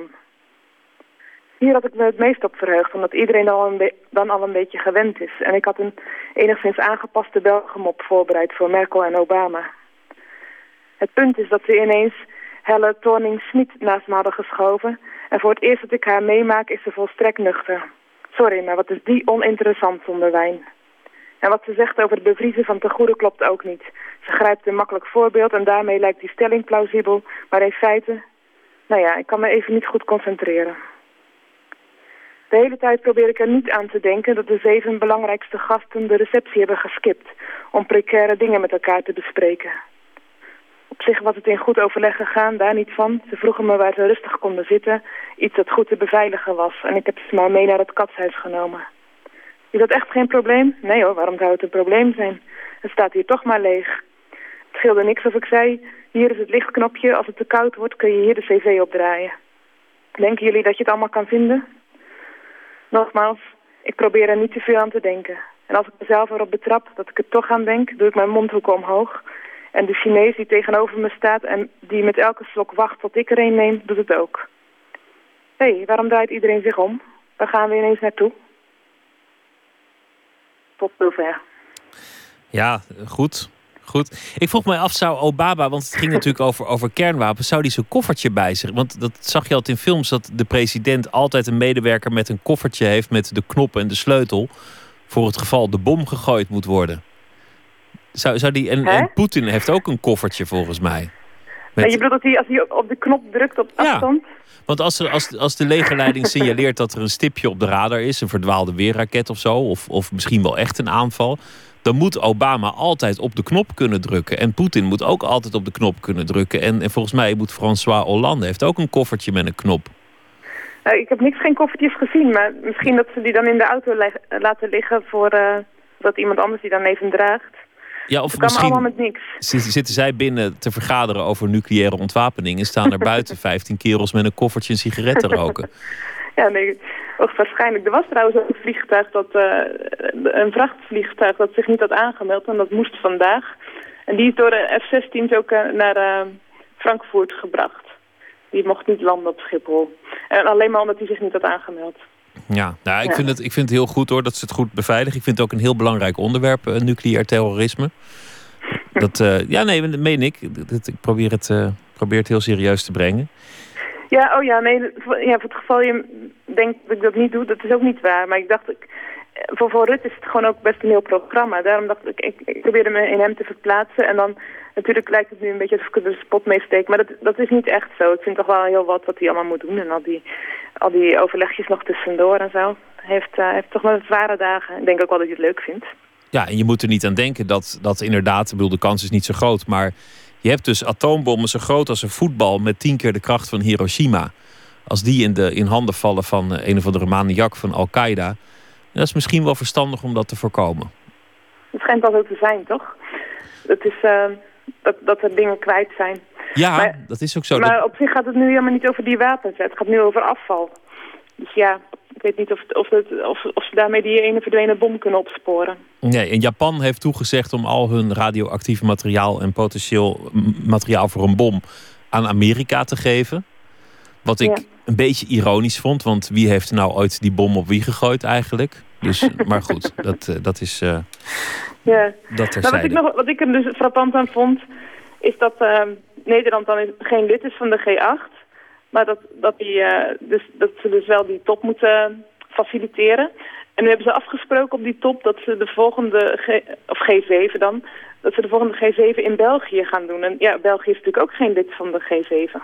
Dus dan, dan mag, die, uh, mag die het faciliteren. En nu hebben ze daar natuurlijk al een wat makkelijkere uh, ruimtes en zo. Of misschien is het, maakt het verder niet zo heel veel uit. Maar nou, toch, ik bedoel, als we Obama naar Brussel moeten, dus dat zal ook weer zo'n hele operatie zijn. Ja, overal waar de man gaat is een, uh, yeah. een hele operatie. Hij is er zelf heel rustig uh, onder. Dank overigens heeft... Oh ja, ja oh, sorry. Oh, is al klaar, ja. Nee, overigens, dat is nog wel grappig. Oh, Balkenende, die heeft zich wel ooit bij zo'n uh, G acht geluld. Die, uh, het was in die tijd dat er hele dure vliegtuigen werden aangeschaft... of toegezegd dat ze zouden worden aangeschaft. En toen heeft hij een tijdje...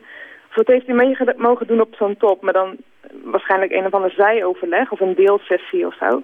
Ja, maar... nee, volgens mij heeft hij heel hard gelobbyd. En er was ook een van de redenen om die vliegtuigen te kopen... was dat hij ja. mocht aanschuiven. En toen op de dag zelf, toen was er iets met een IJslandse wolk... en toen kon hij er helemaal niet bij zijn. Dat is, dat is echt gebeurd. Toen, uh, toen ja? mocht hij aanschuiven, maar toen kon hij er niet komen. Zal je altijd zien, heb je een klapband of uh, heb je vertraging. Nou, maar die top was in tweeduizend negen en die, ijs, en die, en die, die, die aswolk was in tweeduizend tien volgens mij. Als ik het goed heb. Oké, okay, maar... nou, dat weet ik niet, maar er was in ieder geval een reden dat hij er nooit is aangekomen. Misschien uh, had hij gewoon de verkeerde taxi genomen, ik weet het niet meer. Franca Treur, nou, dank je wel. Ja, uh, graag graag tot morgen en een uh, hele goede nacht. Ja. Oké, okay, jij ook. Succes nog. Dank je wel. Johnny Cash. In negentien vierentachtig kreeg hij ruzie met de platenmaatschappij. Hij had een nieuw album af, maar de platenmaatschappij vond het niet commercieel en toegankelijk genoeg en weigerde het uit te brengen. Jarenlang heeft het in de kast gelegen en daar is het nu uit. Het nummer dat we draaien heet She Used to Love Me a Lot.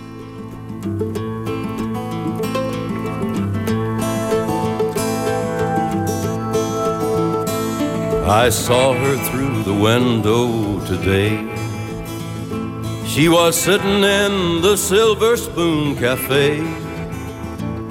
I started to keep going, but something made me stop.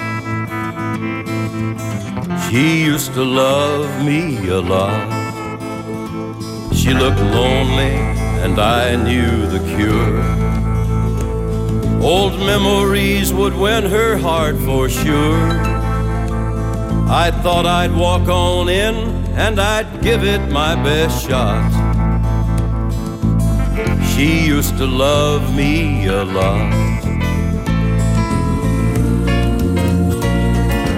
I sat down beside her and she smiled. She said, where have you been? It's been a while. She was glad to see me. I could almost read her thoughts. She used to love me a lot. She used to love me with a love that wouldn't die. Looking at her now, I can't believe I said goodbye. It would only take a minute to turn back the clock. She used to love me a lot. I remember how good it was back then. And I said it's not too late to start again. We could spend the night together, take up where we left off. She used to love me a lot. But I panicked as she turned to walk away. As she went out the door, I heard her say, yes, I'm in need of something, but something you ain't got. But I used to love you a lot. I thought she loved me with a love that wouldn't die. And looking at her now, I can't believe she said goodbye. Just left me standing there, I've never been so shocked. She used to love me a lot. She love me a lot.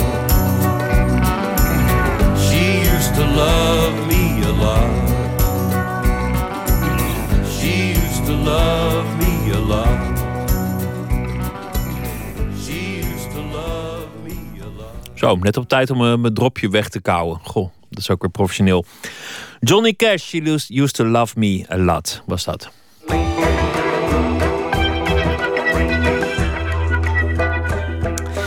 Joseph Roth gaan we het over hebben. In negentien negenendertig op vijfenveertigjarige leeftijd overleden. Hij was journalist en schrijver van onder meer de Radetzky Mars, Job en vele reportages. Het belang en de schoonheid van zijn teksten staan vijfenzeventig jaar na zijn dood nog pal overeind voor veel schrijvers. Er is nu ook een boekje verschenen getiteld Hotelmens, met reportages en brieven rond het thema leven in een hotel en onderweg zijn. Want Joseph Roth was eigenlijk nimmer thuis. Huizen zijn om in te sterven, vond hij. Schrijver-historicus Geert Mak is een van de vele Roth-liefhebbers. Anton de Goede zocht hem op op een heel toepasselijke plek, het Centraal Station in Amsterdam.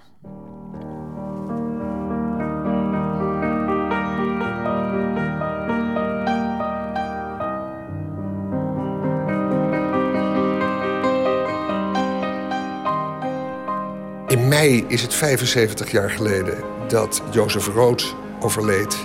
En de tekenen die wijzen erop dat er een herleving komt van Joseph Roth. En dat is aanleiding om met Geert Mak hier te zitten. En hier is het Centraal Station in Amsterdam. Een plek waar Joseph Roth ook geweest zal zijn, Geert.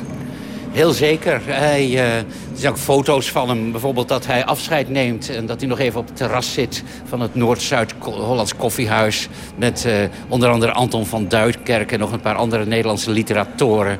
Hij heeft hier veel gestaan op dit Centraal Station in Amsterdam. Uh, toen er natuurlijk toch uh, dikke stoomlocomotieven uh, rondtuften en het vol walm en roet was er nu dan. Hij reisde dan uh, naar Brussel, Parijs, Wenen, maar nooit meer naar Berlijn, want hij was een balling. Vanaf negentien drieëndertig mocht en kon hij geen voet meer zetten in Duitsland. Als je de geschiedenis van Joseph Roth bekijkt, geboren in het Oostenrijk-Hongaarse keizerrijk, nu Oekraïne, achttien vierennegentig. En hij is door Europa gegaan via Lviv, waar hij gewoond heeft, Wenen, waar hij gestudeerd heeft. Hij heeft gevochten aan het Oostfront in de Eerste Wereldoorlog. En vanaf negentien twintig werd hij journalist in Berlijn voor de grote krant, op een gegeven moment de Frankfurter Zeitung. En vanaf negentien drieëndertig moest hij vluchten voor de nazi's naar, en kwam in Nederland, waar hij dus inderdaad echt zijn sporen heeft liggen. Geert, als je jouw biografie bekijkt, dan heb jij ook Europa bereisd en beschreven. En ben jij natuurlijk iemand die ook dat Europa zo kent. In een lezing zei je, maar de tijd van Joseph Roth was totaal anders dan nu. Het was een andere wereld. Wat heeft die wereld ons dan nu toch nog te zeggen? Nou, een heleboel. Uh, kijk, Joseph Roth was, laat ik daarmee beginnen, Uh, ook begon, is eigenlijk begonnen als journalist. Hij was een van de bekendste, zo niet de bekendste journalist van zijn tijd. Hij was, uh, ik zou maar zeggen, de Kate Eddy van de jaren dertig, hoor. De, hij kreeg, verdiende ook vreselijk veel geld. Alle kranten wilden stukken van hem. En als je die stukken leest, dan snap je dat. Hij had een, uh, een fabelachtig oog voor detail. Hij komt bijvoorbeeld in negentien achttien, reist hij door het hongerige Duitsland. En dan beschrijft hij hoe een conducteur, een deftige man, die betrapt hij erop dat hij in een coupé een, een, een doosje wat met bonbons zit leeg te eten, wat een paar meisjes hadden achtergelaten. En dan schrijft hij, deze waardige man die twee jaar geleden daar niet naar zou hebben omgekeken, had ze nu met een rustige gretigheid. Hij had honger. Dat is zo'n beeld wat je nooit vergeet. Of van een, van een, een, een protestparade van oorlogsslachtoffers van de, de Eerste Wereldoorlog. De eerste zie je de mannen zonder benen, dan in karren voortgerold, dan zonder armen, dan de blinden en dan degenen die nog wel konden lopen. En alles nog hadden, maar hun verstand waren kwijtgeraakt. En dat is hartbrekend. Uh, en hij had tegelijk een hele goede intuïtie. En een van zijn eerste romans, hij is gaandeweg is hij ook boeken gaan schrijven, romans. Dat is Het Spinnenweb en dat gaat over de opkomst van een dictator die precies op Hitler lijkt. En ook een, hoe hij een coup pleegt. Het is verschenen in, als feuilleton in het socialistische Duitse dagblad Voorwaarts. En ik geloof dat die feuilleton uh, uh, net gestopt was. En twee weken later pleegde Hitler inderdaad zijn putsch. Precies zoals Roth had beschreven. Nou, hij is meest bekend uh, vanwege de Radetzky-mars. Dat is een, een beschrijving van de ondergang van de Donaumonarchie. En als je Roth wilt beschrijven, dan is hij... Hij is altijd op pad geweest. Hij heeft zijn leven lang in hotels gewoond. Hij werd helemaal gek in zijn huis. Hij heeft geloof ik een week in een huis gewoond. Hij is eigenlijk een... een nog altijd is hij een onderdaan geweest van, van de Oostenrijkse keizer. Dat is hij gebleven. Hij, hij, hij, is, hij is ook later nog lid geworden van gezelschappen die die Donaumonarchie weer uh, wilden opzetten. Het is een soort... Bij de ontploffing van die dubbelmonarchie, die Oostenrijkse monarchie in negentien achttien... is hij een soort losgeslagen projectiel geworden. Uh-huh. En, ja, en toch, want dat is natuurlijk historisch en, en, en allemaal... fantastisch interessant, de journalist die ook op het terrein van de literatuur actief was. Maar als je je verdiept in die wereld, waar geen mobiele telefoon was, waar geen internet was, waar die totaal... er viel als reiziger nog iets te ontdekken. Te... Dat afgezet tegen nu. Dat... Als je dat Europa van toen vergelijkt met nu, uh, dan is het nu een heel... ondanks alles een, een stabiel Europa. Hoewel dat nu wel weer in een, in een hele andere krachtsverhoudingen terechtkomt. Met een Rusland dat zich uh, bezig is te isoleren. Uh, en, en misschien wel een hele eigen en harde en gewelddadige lijn gaat volgen. Uh, je kunt zeggen dat, dat uh, Roth was op zijn best in tijden van onzekerheid. En in die zin lijkt het er wel weer een beetje op.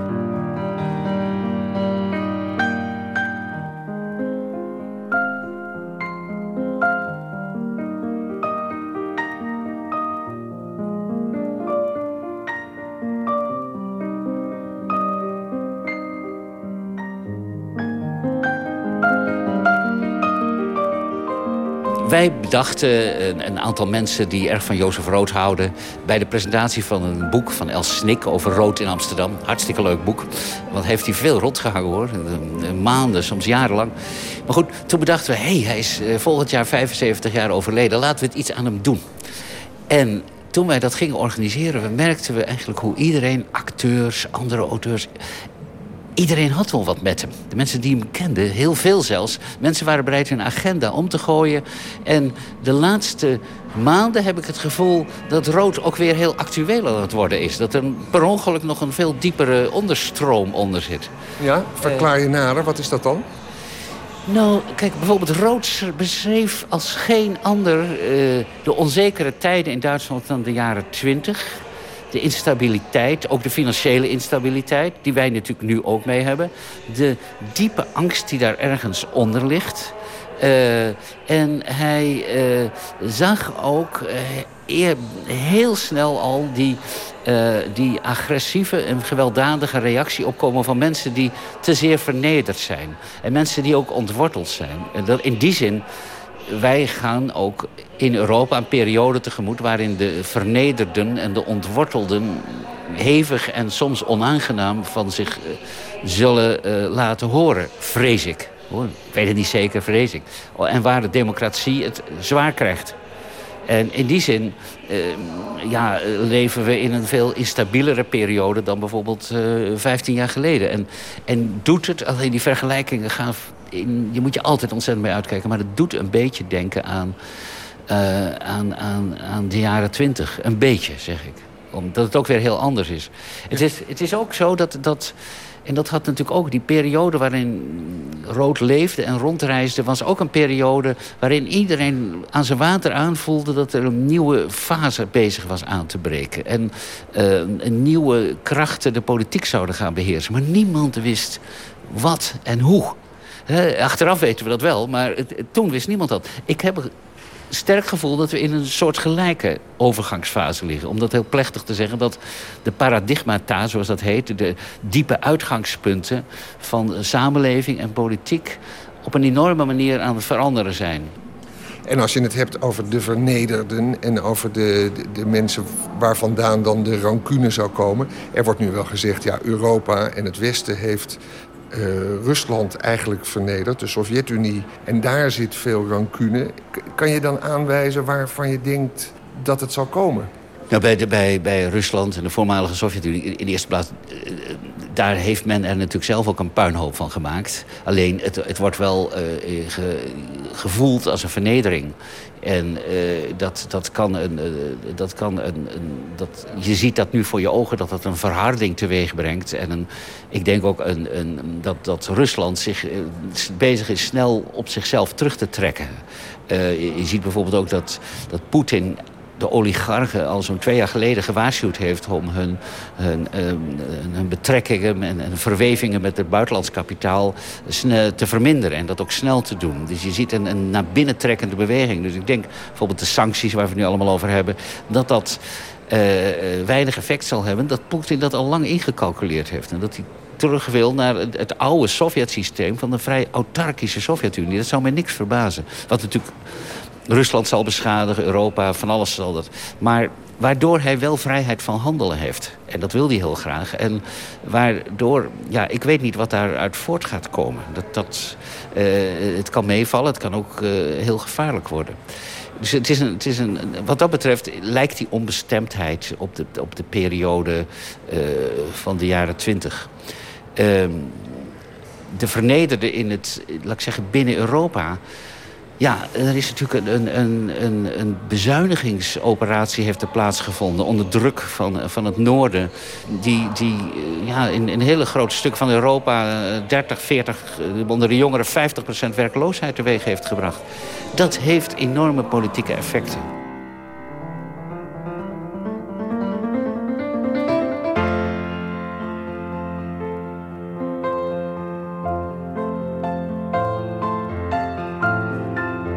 Joseph Roth is overleden net voor de Tweede Wereldoorlog. Hij heeft ook een heel tragisch leven gehad. In die zin dat hij zich kapotgezopen heeft. Dat uh, zijn vrouw schizofreen was. Uh, vermoord door de nazi's in negentien veertig. Dat heeft hij net niet hoeven meemaken. Wordt hij ook niet een beetje geromantiseerd als de man die ja, altijd op reis was? Het is natuurlijk ook een heel tragisch bestaan. Naast die enorme pro- productiviteit. Natuurlijk, het is, het is Joseph Roth. Uh... Is, is een figuur waar je je aan hecht, eh, omdat hij een held is en een loser tegelijk. En het is, het is een soort, ja, hij trekt maar wat eh, rond door Europa. Alleen, eh, hij, laat ik zo zeggen, hij was ook echt wel heel goed. Een hele goede schrijver.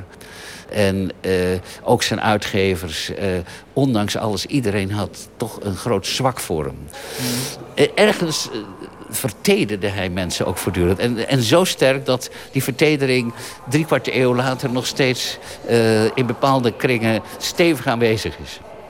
Hij was eigenlijk ook de man van de literaire non-fictie. Want hij was dus journalist, maar hij schreef ook romans. En die romans die noemde hij reportages. Hij liep wat dat betreft op zijn tijd misschien wel vooruit. Nou, in die zin, dat is natuurlijk een andere herkenning die, die, die ik denk verrassend veel auteurs hebben. Bijna iedereen, die ik, alle collega-auteurs, iedereen heeft bijna rood op zijn eigen houtje ontdekt. Dat vind ik ook heel grappig. Uh, ik weet nog goed dat ik in een, op een reportage was in Amerika nota bene. Dat ik kende Roth wel van zijn romans, maar dat ik toen reportages las van Roth. En ik dacht, zo moet dat dus. Zo moet je journalistiek bedrijven. Dit is het. En ik, ik uh, citeerde hem in een column. En ik kwam tom, prompt terug op de krant bij N R C Handelsblad. En aan de middentafel, het middelpunt van de redactie, hief een oude redacteur zijn hoofd op en zei, fijn dat je hem even genoemd hebt. En ik kreeg een mailtje van uh, de hoofdredacteur uh, die, uh, die even tikte van uh, goede column, uh, uh, mooi citaat van Roth, enzovoort. En toen ontdekte ik dat er eigenlijk een illegaal geheim Joseph Roth-genootschap bestond. Gewoon van liefhebbers. En uh, wat er nu gebeurt is nu, is, is dit, dit, na, dit voorjaar wordt een officieel of is een officieel Joseph Roth-genootschap opgericht. En het is eigenlijk gewoon het oude genootschap dat boven water komt. En misschien ook wel weer onder water duikt, want zo hoort het een beetje. Maar dat gevoel dat, het, dat je iets gemeenschappelijk hebt met die man, Uh, ja, uh, opeens merk je dat je als non-fictieschrijver in een bepaalde traditie werkt. En Rood werkt ook weer in een traditie, hoor. Ik weet zeker, Emile Zola is er eigenlijk mee begonnen. Alweer een stuk eerder. En, ja. en dat, dat, dat werkt de hele tijd door. Dat is ook het leuke natuurlijk. Is, is, zijn, is de informatie die hij neerschrijft eigenlijk betrouwbaar? Want we hebben ook Kapuscinski bijvoorbeeld gehad. En er zit ook een, een problematische kant aan de journalist die zich op het gebied van de fictie begeeft. Uh, hoe waarheidsgetrouw is het wat hij schrijft? Met die benevelde, door alcohol geteisterde geest. Nou, dat, dat, dat kun je nooit precies meer natrekken. Maar ik heb een gevoel dat dat aardig klopt. Omdat hij, uh, in tegenstelling tot Kapuscinski, zijn, zijn fictie en zijn non-fictie aardig scheidde. En uh, ook heel duidelijk bezig was met een roman. En dingen uit zijn maduigenshoog. En verder, uh, zijn, zijn non-fictie uh, bestaat vaak uit vrij korte stukken. Dat zijn columns. En dat zijn vaak alleen maar hele kleine observaties en hele kleine beschrijvingen.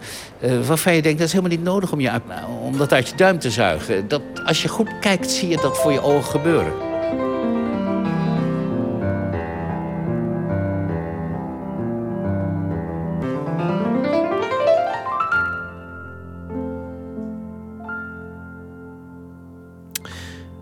Geert Mak over de door hem gewaardeerde schrijver Joseph Roth. Er is een boek verschenen van Roth, uh, Roth vertaald en samengesteld door El Snik.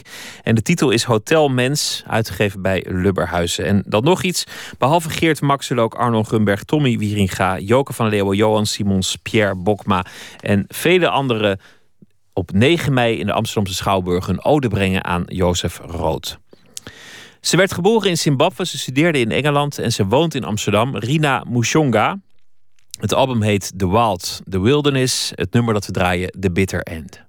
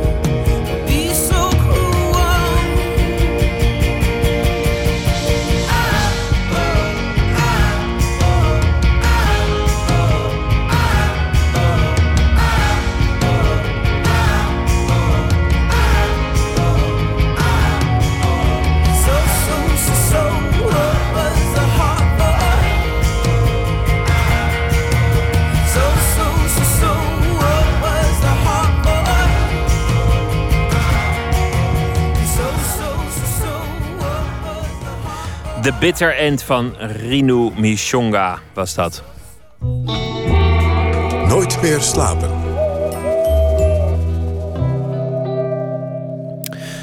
Marten Kaan woont en werkt in India. En uh, zij is ons cultureel correspondent al daar. En uh, ik heb haar als het goed is nu aan de lijn. Goedenavond vanuit Delhi. Goeie.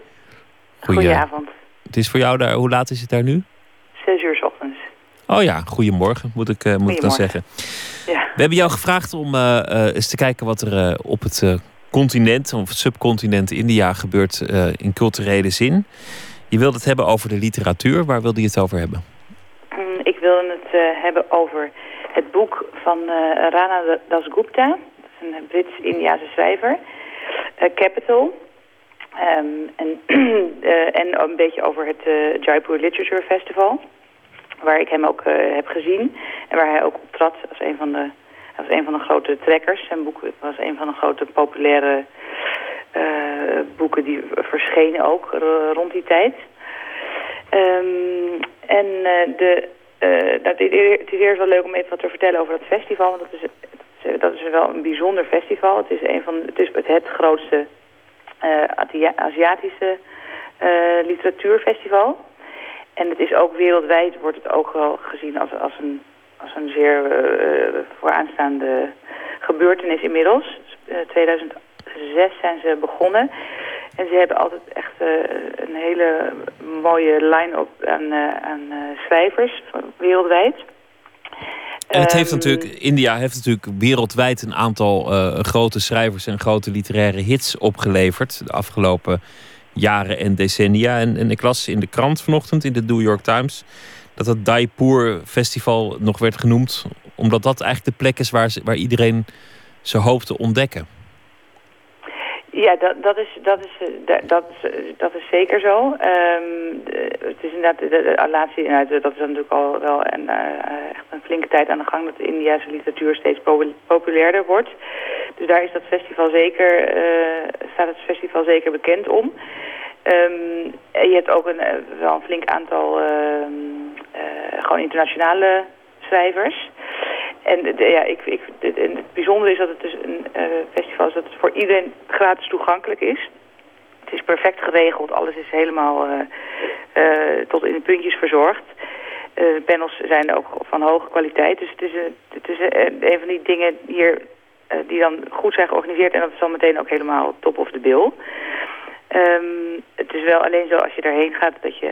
Um, Wel veel, je moet wel zelf ook zorgen dat je genoeg Indiase en Aziatische uh, schrijvers opzoekt. Want je hebt, als je soms een ochtend hebt, kun je ook hebben dat je alleen maar eigenlijk naar de naar Britten, Britse uh, heren zit te luisteren. Want dat, dat, dat domineert nog wel steeds op dat festival. Dus de, de grootste podia gaan nog naar, naar de, de, de blanke Britten en de kleinere podia zijn voor de Aziaten zelf.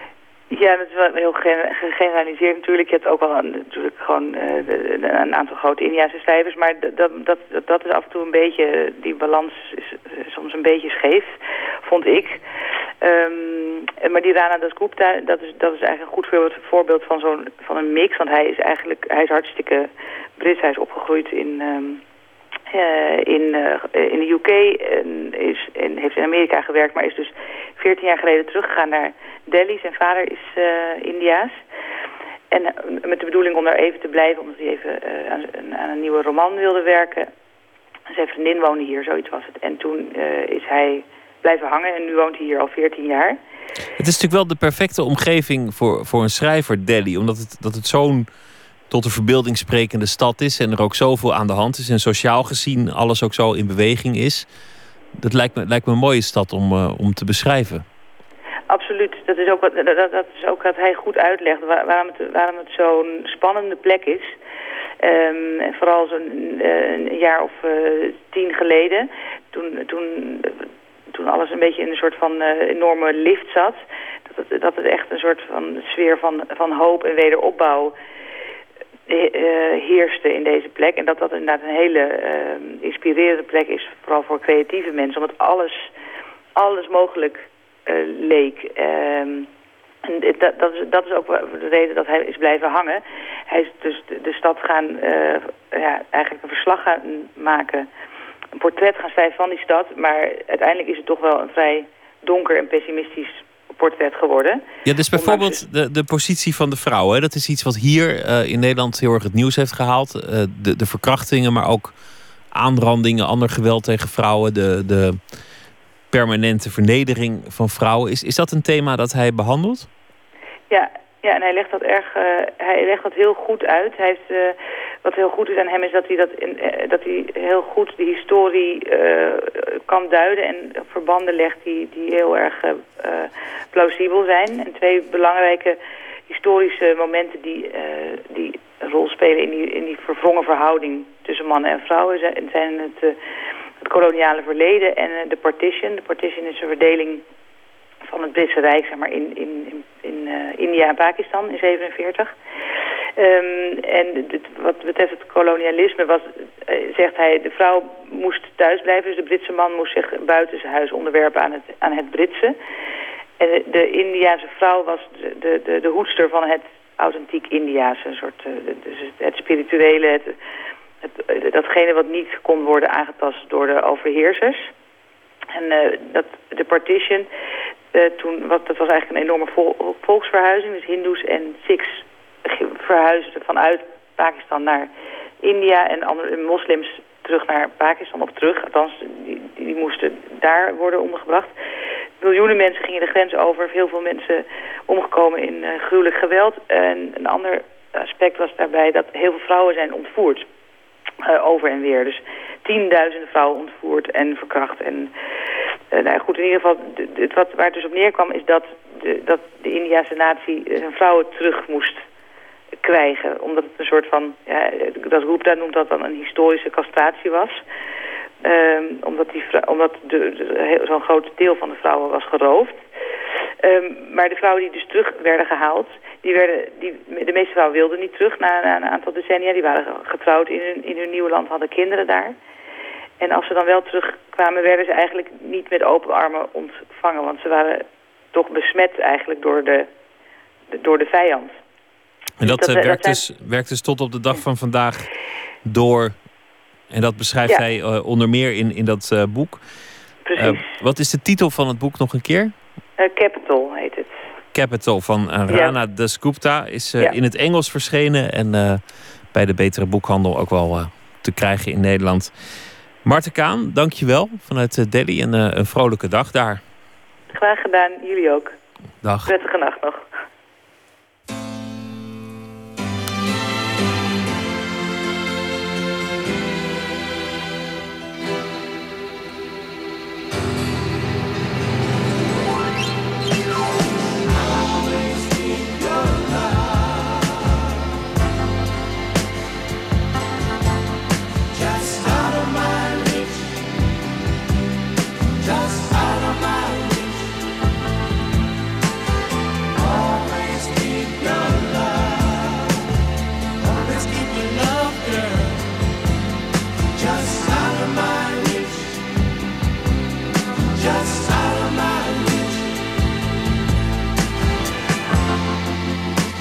When we're in a crowd, you're talking loud, treating me mean every chance you get. To the other people, it must seem you don't want me around, and girl, I must confess, still I try to be what you want me to be. Being your fool has become a part of me. It always, always keep your love, girl, just out of my, just out of my reach. Oh, just out of my reach, yeah, yeah.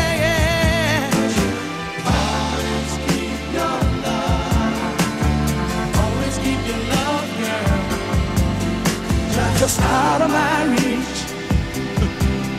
Just oh yes, you do, babe. All my friends say that I'm a fool,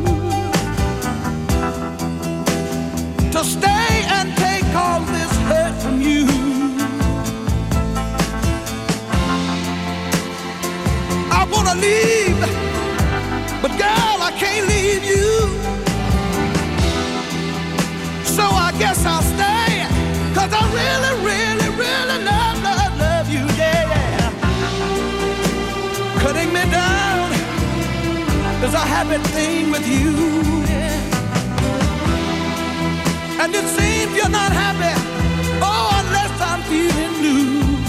But oh, oh, you're always, always, keep your love, baby, baby, baby, just out of my reach. Oh, just out of my reach. Woo-hoo-hoo.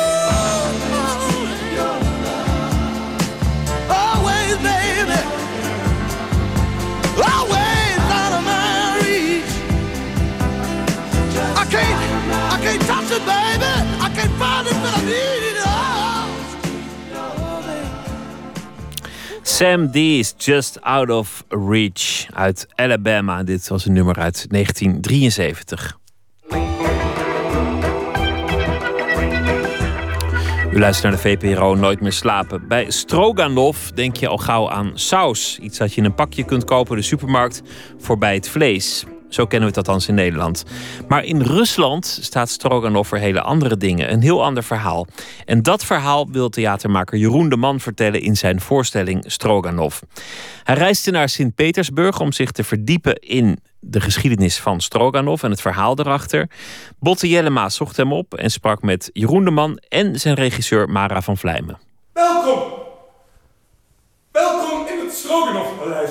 Uh, nou ja, wij, wij doen altijd spreekbeurten voor elkaar. En dan uh, de beste spreekbeurt wint en dan gaan we een voorstelling over maken. Ik hoop dat alles goed is gegaan met de bus. Heel kort samengevat. Wauw, wat democratisch. En, ja, heel, de, heel demo- ja, ja. democratisch. De museumtourbus die u langs alle belangrijke plekken hier in Petersburg brengt. Waaronder natuurlijk het Stroganov-paleis hier op de Nevsky Prospect. Want ik ja. deed een spreekbeurt... Want ik wilde iets, ik hou heel erg van koken. En dat deed ik over Stroganoff. De Nevsky Prospect. Bij dit paleis natuurlijk staat. Dit paleis. Dat niet naar de smaak was van de communisten. Ik had toen ook Stroganoff voor jullie gemaakt. Dus ik de, zette eerst de bordjes neer aan tafel. En toen zei ik, mijn spreekbeurt gaat over Stroganoff. Oh, is dit dan Stroganoff?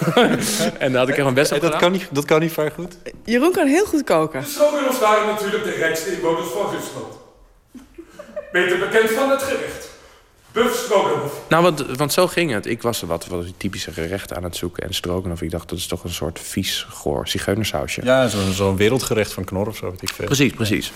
En toen dacht ik, wat zit daarachter? En er blijkt dus dat gigantische verhaal achter zit. En die gigantische familie. Dus dat vond ik geweldig. Welkom!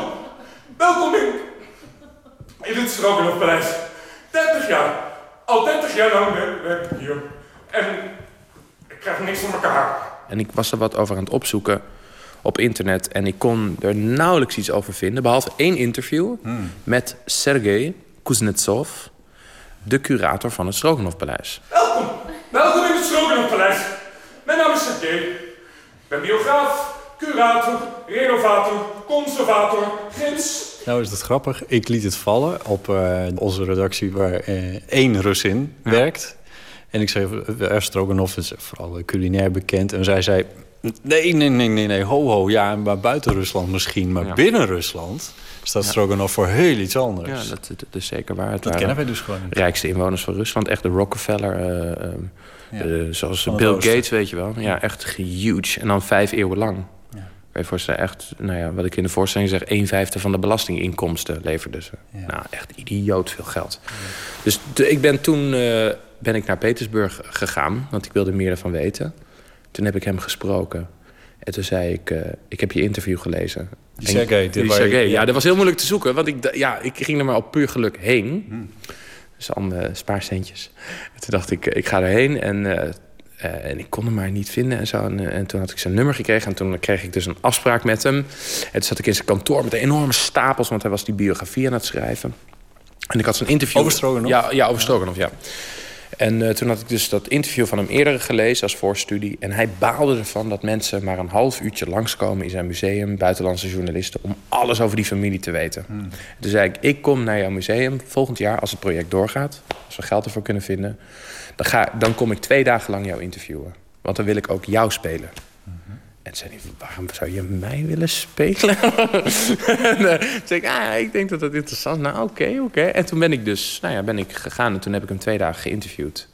En daar is heel veel uh, materiaal voor, is hierin geko- uh, gekomen. En uiteindelijk gaat het wel over, nou ja, voor de toneelspeler uit Holland, Jeroen de Man. Ja. Die naar Petersburg gaat. Welkom! Welkom in het Stroopwafpaleis. Na mijn universiteit werkte ik een half jaar op het Michailowski-kasteel. Toen hebben ze mij hier naartoe gestuurd. Het was hier een bouwval. Ze hebben mij hier naartoe verbannen. Eigenlijk, een officiële reden voor mijn verplaatsing hebben ze mij nooit gegeven. Ik had te veel talent. Ja, ik had te veel talent. Talentvolle mensen zijn niet gewenst in constructieve instituten. Wat was er in het verhaal waar Jeroen mee terugkwam, wat, uh, waardoor jij dacht, goed, dit gaan we doen? Nou ja, ik, ik, ik ben sowieso wel een feitjesfan. Dus daar, dat, dat vind ik allemaal kicken en leuk om te horen. En, en zijn enthousiasme, daar ben ik heel enthousiast over. Maar ik, ik was zelf al heel erg geïnteresseerd direct in uh, nou ja, Jeroens interesse in, in de adel. Dat, dat, dat, daar is hij echt een soort fanachtig figuur van. Hij dweept daar altijd een beetje mee. En zolang ik Jeroen ook uh, ken, is hij... Ja, dan vertelt hij weer dat hij mensen in de kroeg een verhaal heeft verteld over zijn familie dat helemaal niet waar is. Of hij heeft weer de boel bij... Dan ben je dus in de kroeg acteur aan het uithangen. Nee, ik je... was, ja, ik vertel hem maar. Ik was in, in, komt het in, voor. Dat komt vaker voor, ja. En ik was in Petersburg met een meisje, uh, Daria Gavrilova. Ik weet haar naam nog. Ik ben Facebook-vrienden met haar. Maar daar vertelde ik dat ik inderdaad... Die, ze vroeg, waarom ben je in Petersburg? Zei ik, ja, ik doe onderzoek van, naar mijn roots. Want ik ben uh, een familie van de Stroganoff. Uh, en uh, dat is een heel lul verhaal. vertellen. Ja, ik doe dat wel vaker. Ja, maar ik moet er een beetje mee oppassen. Nee, maar, maar ik vind dat, dat, ja... Dat vond ik inhoudelijk interessant voor de voorstelling. Dat is Jeroen. Dat vind ik best wel een wezenlijk onderdeel van Jeroen. Die... die Ja, jij wil heel graag in je, in je fantasie, uh, zoals iedereen dat misschien heeft, maar jij misschien een tandje meer dan andere mensen, zo be- uh, groter voordoen of erbij fantaseren dan wat je bent. En uh, dat vond, vond ik heel interessant voor, voor dit thema, voor, voor dit onderwerp. Dus ik dacht, ja, Jeroen zelf, die, die moet daar in ieder geval heel erg in. Waarom, waarom wil je dat? Nou, ik had het als, als kind al, ik heb het altijd gehad. Ik, ik, ben, ik speelde altijd de meest bizarre fantasiespelletjes en zo. Mm. Maar ook, ik had een periode dat ik echt dacht dat ik een vampier was. En dan uh, ging ik daar alles over lezen en zo. En dat vond ik geweldig. En ik dacht ook dat ik uh, op een gegeven moment dat ik een engel was. En dan ging ik alles over Dark Angels lezen en zo. En zo heb ik dat ook met ridders. En, en uh, zo heel erg zo. Enig kind, zo op mijn zolderkamer. Echt, uh, ik heb een hele leuke jeugd gehad. en uh, uh, en uh, nee, met... Ja, zo, ik ben, ik ben enorm fan van... van of ja, fan, ik niet wel zo. Gênant dit, zeg. Moet ik dat vertellen? Nee, maar ik bedoel... Da, da, da, ja, daar praat je niet echt over. Ik bedoel, dat is in de voorstelling. Maar het gaat in ieder geval over... We hebben het daar wel eens, wel eens over. Want als wij in dat onderzoek doen... en het gaat over Oostenrijk of zo... en er komt ergens een prins of een graaf in voor... dan vind ik daar, daar kik ik altijd op. En vind ik altijd leuk hoe die hele... Ik vind stambomen echt te gek hoe dat allemaal in elkaar zit en zo. Dat vind ik heel leuk. Ja. Dus, maar het is ook de kern van de voorstelling. Het is, het is waar het ja, over gaat. Ja, ja. Het, is, het, is, het is daarbij willen horen... of in ieder geval ergens bij willen horen... dat ja. is wel een groter ding. En dan is... zeg maar adel of aristocratie, dat is echt als een soort ja, groot symbool genomen... als uh, ja, middel om, uh, ja. om, om over die onderwerpen te kunnen praten. Nou ja, waar, want uh, je vertelt een verhaal over wat jij als kind meegemaakt hebt... of wat je zou kunnen hebben meegemaakt in je, in je puberteit of iets in die geest... Ja. Waar je een meisje dat uh, van adel is probeert te benaderen... door zelf een merktrui te te gaan dragen. Ja. Op, op die manier. Je bedoelt het personage Jeroen de Man heeft het erover? Het personage, ja. Laten we het allemaal niet te ingewikkeld maken... maar het zit in je voorstelling. Daarbij uh, vertel je mij in ieder geval meteen een verhaal... waardoor ik denk van ja, op een gegeven moment... die Stroganoffs, dat waren inderdaad boeren... die op een gegeven moment ook een, maar een, misschien een, een merktrui zijn gaan dragen. Ergens moet het begon, begonnen zijn. Ja, ja, ja. Nee, dat, dat, dat is ook zo. Dus het is heel typerend dat ik heb in Petersburg had ik, had ik echt leuke researchperiode. Ik had heel veel verschillende figuren gesproken. En we ook een jonkvrouw, Jelena Goncharova, en een prinses, de Vera Abolenskaya. Dat vond ik grappig, maar zij repten met geen woord over Stroganov. Als ik het erover had, haalden ze echt hun neus over op. Dat vonden ze echt maar gewoon proleten. Die ze gewoon hun titels hebben gekocht. Ik zeg ook in de voorstelling dat de oudste Russische families... die waren al adel vanaf de vikingen zo'n beetje, van de Roeriks. Ja, dus het was een uh, beetje nieuw geld. Ja, nee, absoluut. Ja. Ja, ja, ja, ja, precies. Dus dat is heftig. Maar ja, dat, ja, aan de andere kant, ze hadden zoveel poen... maar deden daar ook echt hele mooie dingen mee. Hm. En dus dat was een beetje haat en nijd. Ook tussen Catharina de Grote en die graaf Stroganov. Ja. Met die kunstcollecties. Want ze hadden, ja, ze hadden wel smaak, zeg maar. Dus het, dus het, nou, maar dat is het natuurlijk ook. Het is een... Uh, zeg maar die oligarchen nu in Rusland. Als je daar bent, ik was daar uh, uh, geweest... en dan heb je zo'n kamer... en daar hangen echt de meest geweldige schilderijen... achter classics hangen aan de muur. Maar dan is er alleen maar plastic uh, tuinmeubilair wat er staat. Want het interesseert ze dan allemaal niet. Er is gewoon geld opgehangen, weet je wel. Maar, die ki- maar zij willen dus ook niet dat hun kinderen studeren in Rusland. Want, want dan kan je de diploma kopen. Dus wat is dat nou eigenlijk waard? Dus die sturen hun kinderen allemaal naar het buitenland. Maar er is een soort loop aan de hand... Want het waren natuurlijk, die Stroganovs waren in het begin ook zo. Dat waren gewoon echt uh, nou ja, omhooggevallen boeren. Dus die, en, maar langzamerhand zijn ze toch gaan behoren tot echt de, de upperklasse en, en chic, smaakvol uh, volk. En dat gaat nu natuurlijk ook gebeuren. Ja. Want het is, het is helemaal niet... Dat, dat was in... Ja, ik praat een beetje lang door. Maar dat was, vond ik heel interessant aan Rusland. Dat er een groep was... Van, Van die adellijke figuren die zeiden... het komt nooit meer goed met Rusland. Mensen kennen geen, hebben geen etiketten meer. De tradities zijn kapot. En heel veel nieuwe Russen die zeggen van... het komt wel goed. Want Rusland is nog nooit zo liberaal uh, geweest. En oké, okay, het is niet allemaal goed. Uh, heel veel slechte dingen aan de hand. Maar er is wel een grote middenklasse. Mm. En dat, is een, dat hebben ze nooit gehad in Rusland. Dus alles gaat daar... en dat vinden wij fascinerend in Rusland. Het is extreem. Dus ook dat kapitalisme bij hen is gewoon extreem. Gewoon veel te versneld doorgevoerd... uit het communisme gesmeten. Dan maar weer in het kapitalisme meegenomen. Nu zitten ze ook in een heel vaag terrein. En dan uh, gaan ze maar weer... Uh, nou ja, ik, ik snap het allemaal, allemaal wel erg goed. Hun karakter is ook extreem. Het is ja, echt zo, ja, dat cliché is waar. Dat, dat gewoon de, de, de tranen bellen gelijk op als er iets emotioneels is. En boos en, en verdrietig en, en, en veel drank. En dat, uh, ja, dat, dat oh, zijpelt in het groot. Hele land door of zo. Ja. Dat mooie, lieve recept. Dat eerlijke recept van Bert Stroganov is vervallen tot een kalverige goulash-trog waar de wortelen en uien en knoflook en chutney en pasta en stabilisator en e-nummers in worden geflikkerd met de blender erop. En dat wordt bovenop je varkenscarbonade gesmeten. Ik ga je niet vragen wat wel en niet waar is in je voorstelling. Um, maar één ding ben ik wel echt heel erg nieuwsgierig naar. Dat is die uh, Sergei. Ja. Die uh, speelt. Die je heeft rondgeleid. Die je hebt ja. geïnterviewd.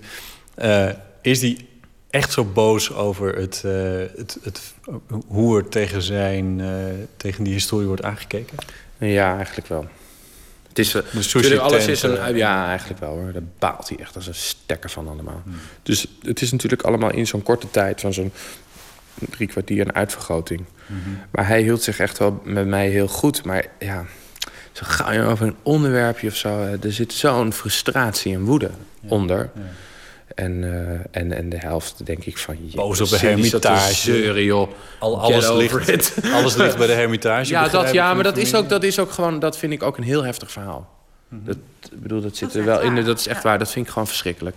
Wat is Al die, nou ja, die hele privécollectie van die Stroganovs... die jarenlang is opgebouwd, eeuwenlang... dat dat allemaal in dat museum hangt. En ik vroeg daar zo aan een... Uh, Aan, die, aan een museumconservator van het Hermitage... wat vind je dan nou eigenlijk zelf van dat al die roofkunst bij je aan het museum hangt? En uh, dan zeggen ze van... Uh, uh, ja, maar het Louvre doet dat toch ook? Dat is heel gebruikelijke roofkunst en zo. Echt schaamteloos gewoon. Maar het is echt dat, jammer, want het museum... Dat Stroganov-paleis daadwerkelijk een, een stukje verderop staat in ja, ja, Sint Petersburg. Het, het kan makkelijk. En het zou zo mooi, mooi zijn. De Hermitage heeft zo ontzettend veel kunst. Het is echt belachelijk gewoon. Ja. Dus, dus dat, vind ik, ik vind echt, dat vind ik echt afschuwelijk. Als mezelf ook, ja, ja, ja. Acteur Jeroen de Man en regisseur Mara van Vlijmen van theatergroep De Warme Winkel over Stroganov, een van de rijkste en machtigste families ten tijde van het Russisch Keizerrijk. Dat was uh, Nooit meer slapen voor deze nacht. Morgen zijn we er weer na middernacht. En dan komt de mooie jonge oppergod van de Vlaamse letteren Herman Brusselmans op bezoek. Ik wens u een hele goede nacht en uh, morgen een mooie dag. En straks op deze zender, de E O, uh, die gaan het hebben over geur. Geurradio, dus uh, zometeen een goede nacht.